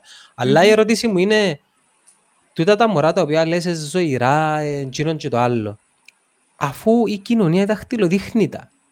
Και το μόνο που έχουν είμαστε εμάς τρεις ώρες την ημέρα. Οι άλλες δέκα είναι μακριά από μας. Εν Δεν στα- παίζει εν εις- ρόλο. εν παίζει ρόλο. Ξέρεις, ξέρεις το ότι η θέση μας εμάς, έστω και τρεις ώρες την ημέρα, είναι τόσο δυνατή. Είναι τόσο δυνατή. Για να μπορέσεις να έχεις πάνω, σου- πάνω τους το impact. Σίγουρα είναι να έχουν επιρροές από άλλους τόπους, για το όνομα του Θεού, πάντα είναι να έχουν. Ναι. Αλλά εσύ είσαι ο άξονας όμως, καταλάβες. Ε, ναι, δηλαδή, εμπού σένα που ξεκινάει. Για- Γι' αυτό εγώ πάντα λαλώ, εμένα το δώρο που κάνω στις κόρες μου δεν είναι ούτε η οικονομική αποκατάσταση, που hopefully να είναι ε, γιατί και εγώ θέλω να πετύχω, ας πούμε, αλλά δεν είναι ούτε η οικονομική αποκατάσταση, είναι, ούτε... είναι το να δουλεύω εγώ με τον εαυτό μου για να μην τους τα φορτώσω τα δικά μου, των προηγούμενων γενιών, της κοινωνίας, της θρησκείας, τίποτε από τούτα. Make your choice. Για- Θέλω να ξέρουν ότι είναι φως. Τούτο θέλω για τα μωρά μου. Και Μια ότι μπορούν τελε- να κάνουν τα πάντα. Μια τελευταία ερώτηση πάνω σε αυτό το κομμάτι. Έχω σου ακόμα μια ερώτηση και να το κλείσουμε για να σε αφήσω Αχα. να... Ναι, ναι, και ξαναβρεθόμαστε. Ναι. Ναι. Ε, κοίτα, άνοιξες όλα τα θέματα. Ε, Ερώτησες με για ούλα, έτσι. Κοίτα, για να είμαι ειλικρινής, το περιεχόμενο των ερωτήσεων έπια το από το δικό σου το περιεχόμενο. Δεν ξέρω αν αναγνώρισες αρκετά, ειδι- Ναι, αφήκα και ναι. πίσω αρκετά, π.χ. Ε, πώς διαχειριζόμαστε ένα χειριστικό παιδί, πώς διαχειριζόμαστε ένα παιδί με ανασφάλειες φόβους. Δεν μας φτάνει ο χρόνος. Ναι, ναι, ναι. Κοίτα, Για- άμα και όλα μαζί, δεν μπορείς να αναπτύξεις και λάθος, και έτσι Όχι. είναι πιο δύσκολο, ναι, ναι. Ναι, ναι. Εμ, το λοιπόν, η ερώτηση που θέλω να σου κάνω είναι πότε τους μαθαίνουμε την ύπαρξη των λεφτών και το να χειρίζονται τα λεφτά και να έχουν δικά τους λεφτά και pocket money; Οκ, για να σου δώσω να καταλάβεις, με τη βοήθεια του Θεού, με τον κορονοϊό, επειδή δεν ξέρουμε κιόλας, εγώ οργανώνω ένα summer school, το οποίο έχει να κάνει και με το child entrepreneurship. Δηλαδή, ας πούμε, να μάθουν business πράγματα και, και Η για έδρας τα σου που λεφτά. είναι. Λεμεσό. Είμαι Λεμεσό. Λεμεσό. Ναι. Ε, γιατί θέλω να ξεκινήσουν να ξέρουν. Τούτα τα πράγματα ήταν μεγάλο luck για μας. Εμάς τα έμαθε ποτέ κανένας. Ούτε Και να σου αν τα τα- μάθει το σχολείο. Ναι, ναι. Και αν, ε, υπάρχει λόγος πάλι, αλλά αν τα ήξερες, ήταν να κερδίζεις χρόνο, καταλάβες. Δηλαδή, ας πούμε, γι' αυτό στο εξωτερικό βλέπουμε ανθρώπους οι οποίοι είναι 20 χρόνων και λαλείς είμαι multimillionaire. Ναι. Γιατί εκείνος ο άνθρωπος ξεκίνησε να κάνει coaching και training ποντζερό από τα 12 για πράγματα τα οποία όντως ήταν να τον κάνουν επιτυχημένο. So, αν ο γονιός ξέρει να το κάνει, να ξεκινήσει να το κάνει. Εν καλά τα μωρά μας να ξέρουν τη σημασία των λεφτών. Εν καλά να ξέρουν ότι μεγαλώνοντας μπορούν να κάνουν εταιρείες και να έχουν άτομα να δουλεύουν για εκείνους. Επιτρέπεις μου να, να πω την άποψη μου για το που λες. Καλά. Το, το εκπαιδευτικό σύστημα μεγαλώνει υπαλλήλους. δεν μεγαλώνει entrepreneurs, είναι businessmen, Έτσι. businesswomen, entrepreneurs, οι οποίοι, και κάτι το οποίο λέω συχνά μέσα από το περιεχόμενο του podcast είναι ότι ο entrepreneur μεγαλώνει σε ε, ε, μεγαλουργεί κάτω από συνθήκες πίεσης και ενοτομεί και κάνει πάρα πολλά λάθη. Το εκπαιδευτικό σύστημα μαθαίνει ακριβώς το αντίθετο. Ναι. Επιβραβεύει την επιτυχία και δαιμονοποιεί τα λάθη. Ναι. Κοίταξε τώρα να μου γίνεται, Γιάννο. Α πούμε τώρα, εμείς οι entrepreneurs, τέλος πάντων, ας το πούμε, δουλεύουμε να το λαλείς, αυτοεργαζόμενοι. Ε, ναι. Δεν είμαστε Ναι. αυτοεργαζόμενοι πιο πολύ, ώστε να κάνουμε τις εταιρείες και ξέρω εγώ, είμαστε πιο πολύ όμως αυτοεργαζόμενοι. Και δε ότι αυ- σε αυτήν τη φάση είναι οι εκείνοι που ε, υποστηρίζονται το λιγότερο, άρα Ναι. θέλει θάρρος να είσαι. Καταλάβε, και τούτο το θάρρος πρέπει να το μεταφέρουμε τον μωρό μας. Γιατί δεν σημαίνει ότι επειδή ήρθε ένας κορονοϊός, επειδή ήρθε οτιδήποτε, ένα κούρεμα, έναν κάτι, εδιπλώσαμε τα και κάνει, να πάω να πιω δουλειά κάπου να δουλεύω, ας πούμε, 5-8 και τελειώσε, γιατί δεν μπορώ να τα καταφέρω. Ναι. Ωραία. Ναι. Πε μας λίγο για το webinar το οποίο κάπου είδα ότι ε, να έχεις, πότε είναι, πώς μπορεί κάποιος να, να λάβει μέρος και πέ μας και για το Summer School επειδή ενδιαφέρει με πάρα πολύ εμένα. Μμμ, Ναι. Λοιπόν, οκ. Ε, το webinar βασικά είναι μια σειρά που webinars, είναι 8 webinars μαζί, είναι το ευτυχισμένη οικογένεια, το οποίο εγώ ήταν, το, είχα- ήταν, το, ήταν από τα πρώτα courses που δημιούργησα, το ευτυχισμένη οικογένεια, και ο λόγος που το είχα κάνει ήταν γιατί ε, σκέφτηκα ότι αν ένας γονιός δεν μάθει τι τον καθοδηγά τσίνον και πώς να βάλει όρια που τα καλά, όχι τιμωρίες, και πώς να κάνει ρουτίνες που να το βοηθήσουν να μην νευριάζει όλη μέρα, εντάξει, είναι πολλά δύσκολη δουλειά να είσαι γονιός. Ενώ άμα το κάνεις τούτο- τούτη την πορεία, του να ξεκινήσω, να μάθω για μένα, να πούμε καθοδηγή, να που επηρεάζει τη σχέση μου με τα μωρά μου, το μεγάλωμα τους, δας να τους βάλω όρια και ρουτίνες, που για μένα και να πάει, έχεις μια καλή βάση που να χτίσεις πάνω της. So, το ευτυχισμένη οικογένεια είναι το πράγμα και ξεκίνησε που πέρσι να γίνεται διαδικτυακά. Μμμ. Ε, γιατί είχα κάποια άτομα τα οποία ήταν σε χωριά και ε, σε άλλες πόλεις που δεν μπορούσαν να έρχονται. Ήσουν έτοιμοι βασικά. Ναι, ναι, και κάναμε το που πέρσι διαδικτυακά κοινό και έτσι να ξεκινήσει την Τετάρτη που έρχεται και τούτη τη φορά ε, κανονικ- ε, είναι 50% έκπτωση για όσους ενδιαφέρονται να, να Θέλεις λάβουν να μας μέρος. πεις την τιμή ή να το αφήσουμε να το Δεν με ανακαλύψουμε. πειράζει, ε, 200 ευρώ, αλλά τώρα να είναι 100 λόγω τούτης της κατάστασης γιατί θέλω να βοηθήσω όποιον ε, θέλει να λάβει μέρος να μπορεί. Και είναι μια σειρά από... 8. Εν 8 Οχτώ. webinars γίνονται Πόση η ώρα ώρα; 9.30 το βράδυ, είναι μια ώρα. Μμμ. Αλλά ε, μπορούμε, μπορούν να μου αφήνουν και ερωτήσεις στο Facebook group, γιατί να έχουμε κλειστό Facebook group, που να μπορούν να με ρωτούν ό,τι θέλουν για να μπορώ να τους βοηθώ κατά τη διάρκεια σε όλα τους τα θέματα. Τέλεια. Και για το Summer Entrepreneurship School; Ναι, ε, το Summer School είναι κάτι που είναι στα plans, είναι κάτι το οποίο δεν το έχω ακόμα, ε, ξέρεις. Δομήσει. Ναι, ε, μ, γιατί ξέρεις εν τα λέω συνήθως τα πράγματα, γυρίζουμε στο νου σου σε ναι, ναι. 100 κουθιά ώστε να μπουν σε έναν τόπο. Ε, Όμως, εν ολίγες ε, να είναι τούτο το πράγμα. Δηλαδή, ε, να έχει πολύ χαρά μέσα, εννοείται, παιχνίδι, ξέρω εγώ. Ε, μ, βοηθώ τους να καταλάβουν ότι μπορούν να κάνουν θαύματα. Να μαϊρέψουν, ε, να παίξουν, ε, να μάθουν, ε, να, να εκφραστούν, να τσιλιστούν χαμέ, ε, να κάνουν πράγματα τα οποία ε, να νιώσουν ότι είναι ελεύθεροι, ότι μπορούν να κάνουν πράγματα, εννοείται πάντα με τα όρια της αγάπης που να τους θέτω εγώ. Και τώρα θέλω να μάθουν και για τούτα τα πράγματα. Φέτος είναι η πρώτη φορά που να βάλω τα, το κομμάτι με το entrepreneurship μέσα. Ναι, Τέλεια. γιατί, να, γιατί είναι και οι κόρες μου, ξέρεις. Μερικές φορές ε, πολλά πράγματα γιατί είναι οι κόρες μου που ε, μου έρχεται η ιδέα. Γιατί σκέφτομαι Εντάξει, ότι- έχεις, έχεις ερεθίσματα που το ναι, περιβάλλον ναι, του δικό ας σου, σκέφτομαι, λογικό. θα ήθελα να τα μάθουν, άρα είναι καλά να το κάνω να τα μάθουν και τα άλλα τα μωρά, ας πούμε. Και πού σε βρίσκει διαδικτυακά, πες μας λίγο τα social media account σου. Ε, είμαι παντού Χριστιανά Αντζίνη, είτε στο Facebook, Αντζίνη Χριστιανά, αλλά πάλι, αν βάλεις Χριστιανά Αντζίνη πάλι βρίσκομαι.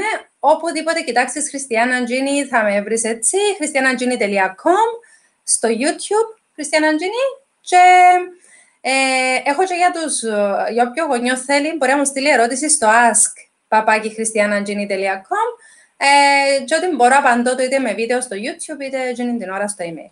Τέλεια. Μια τελευταία συμβουλή που μένα, τα, τα βίντεο που κάνεις στο YouTube, κάμε τα convert σε ηχητική μορφή, δεν ξέρω, Μμμ. μπορεί να το κάνεις ήδη, και Κάμε τα ανέβαζε, τα, ανέβαζε το στο SoundCloud, Α, πολλά καλή ιδέα.